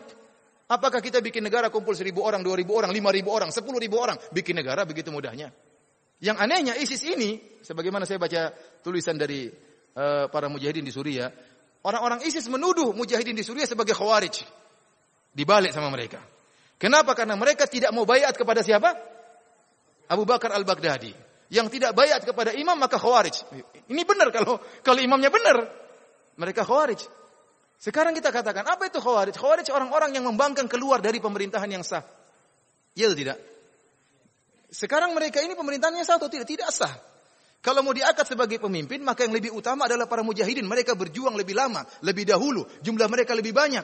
Mereka lebih utama untuk membuat suatu negara daripada ISIS. ISIS da daerahnya mana, wilayahnya mana? Saya tanya, apakah Nabi SAW tatkala di Mekah mengatakan saya Raja Madinah? Nanti kalau sudah Nabi ke Madinah, sudah punya wilayah, baru berdiri khilafah Islamiyah. Ini mereka belum punya daerah, sudah ngaku menguasai Suriah dan Irak. Baru Irak, baru 100 orang, berapa ratus orang, sudah mengatakan saya Raja Suriah dan Irak sekarang jadi khilafah Islamiyah dunia. Jadi bagaimana orang kemudian mendirikan khalifah wilayahnya nggak ada, wilayahnya belakangan katanya. Ya. Terus barang siapa yang keluar, keluar dari mana? Kamu wilayahnya di situ. Saya tidak pernah keluar. Dari dulu memang saya sudah keluar. Kecuali kalau saya masuk wilayahmu kemudian saya keluar, jadilah saya khawarij. Makanya aneh. Orang-orang ISIS menuduh para mujahidin dikatakan sebagai apa? Sebagai uh, khawarij. Dan sikap takfir mereka mengkafirkan terlalu berlebihan. Sampai antum lihat bagaimana para masyayikh yang juga memiliki pemikiran takfiri membantah mereka.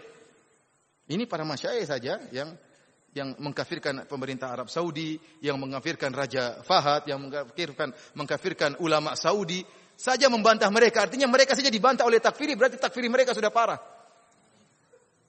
Bahkan di antaranya saya di sebagian maktok video bahwasanya ISIS ini mengkafirkan Usama bin Laden rahimahullah taala. Usama bin Laden memiliki pemikiran takfiri. Ya. Semoga Allah mengampuni dia. Dia mengkafirkan daulah Saudi, mengkafirkan apa? Pemerintah Arab Saudi dan mencela para ulama. Dia saja memiliki pemikiran takfiri, dikafirkan oleh ISIS. Bagaimana dengan antum-antum ini? Yang sudah mengkafirkan saja masih dikafirkan oleh apa? ISIS. Oleh karenanya mereka sangar. Ya, ada yang tidak setuju tinggal bunuh, ada yang tidak setuju tinggal apa? Gorok. Ya. Seperti mereka mengaku kami telah di Irak, ya, telah di Irak telah melakukan kemenangan-kemenangan. Ini sebagian seperti Ustaz Abu Sa'ad Hafizahullah telah menjelaskan ini kedustaan. Ya, di Irak sudah banyak orang berperang, mereka jumlahnya sedikit. Sementara seakan-akan kemenangan tersebut dari ISIS, padahal tidak. Cuma banyak para mujahidin tidak di tidak di-upload, apa namanya? tidak diangkat. Mereka tidak sebut-sebutkan jasa mereka. Mereka perang tanpa menyebut tanpa menyebar-jebarkannya di mana di internet. Sementara ISIS sedikit-sedikit foto, sedikit-sedikit di shooting, sedikit-sedikit disebarkan sehingga membuat image kepada masyarakat seakan-akan mereka yang berjasa ya dalam mengalahkan orang-orang di Irak atau berjasa dalam mengalahkan orang-orang uh, misalnya di Suriah. Tidak benar para mujahidin sejak dahulu. Justru mereka datang menghambat kerjaan para mujahidin. Yang menyirikan para mujahidin yang ada di Suriah untuk memerangi mereka ragu-ragu. Tapi mereka kalau membunuh mujahidin tidak ragu-ragu. Kenapa murtad semuanya? Sehingga kita sedih tatkala melihat gambar bagaimana atau foto atau video seorang yang berjenggot menyembelih orang yang ber, berjenggot. Yang menyembelih mengatakan la ilaha illallah, yang mau disembelih juga mengatakan apa? La ilaha illallah. Yang menyembelih mengatakan Allahu Akbar. Yang menyembelih disembelih juga mengatakan apa? Allahu Akbar. Menyedihkan ini. Mengerikan takfir mereka sangat apa? Sangat sangat mengerikan. Karena ikhwani fillah Allah yakum mereka adalah fitnah ya, maka kita jangan terpedaya ya. Lihat mereka di antara ciri-ciri yang disebut oleh Nabi tentang orang-orang Khawarij, mereka apa?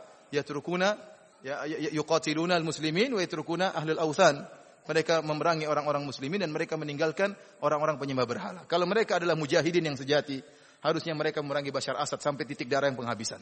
Kalau mereka mujahidin yang sejati, harusnya mereka memerangi Yahudi sekarang. Di sampai titik darah penghabisan. Namun mereka mengatakan, kami memerangi orang-orang murtad dahulu sebelum orang kafir. Ya murtad itu siapa? Ya banyak yang murtad tersebut. Hamas murtad. Ya, kita bilang Hamas mungkin punya kesalahan tapi tidak sampai pada derajat apa? Murtad. Mujahidin mungkin punya kesalahan tidak sampai pada derajat apa? Murtad. Kemudian Saudi murtad. Semuanya murtad. Yang tidak murtad cuma mereka. Kalau mereka sampai ke sini, antum juga jadi murtad kalau tidak bayat sama mereka. Oleh karenanya pemikiran takfir mereka sangat mengerikan dan kita seumur hidup tidak pernah menemukan pemikiran takfir sesadis sekarang ini. Sampai sekarang antum lihat situs-situs yang ada di internet yang biasanya tukang mengkafir-mengkafirkan pemerintah, bantah mereka. Ya. Contohnya situs Ar-Rahmah yang kerjaannya mengkafir-kafirkan apa? Mengkafirkan pemerintah, mengkafirkan presiden, mengkafirkan pegawai negeri. Sekarang membantah mereka. Ya, berarti takfirnya sudah parah. Sampai takfir aja bantah apa? Takfiri. Oleh karenanya kita berlindung kepada Allah Subhanahu wa taala ya dari segala fitnah, ma dhahara minha wa batan, baik fitnah yang nampak maupun fitnah yang tersembunyi dan semoga Allah Subhanahu wa taala menganugerahkan kepada kita husnul khatimah dan saya ingatkan kepada ikhwan apa pun yang terjadi fitnah apa yang terjadi yang penting kita beribadah selama kita beribadah selama kita tidak meninggalkan sholat malam sementara selama kita menyisikan waktu untuk ikut pengajian, selama selama kita menyisikan waktu untuk baca Al-Quran, maka insya Allah Allah menjaga kita. Kalaupun kita akhirnya toh meninggal, maka meninggal dengan kemuliaan. Adapun kalau kita datang fitnah, datang fitnah sementara kita tidak bertakwa kepada Allah Subhanahu Wa Taala, kemudian kita meninggal, maka kita mati konyol. Demikianlah para hadirin rahmati Allah Subhanahu wa taala kajian kita pada kesempatan kali ini. Wabillahi taufik. Assalamualaikum warahmatullahi wabarakatuh.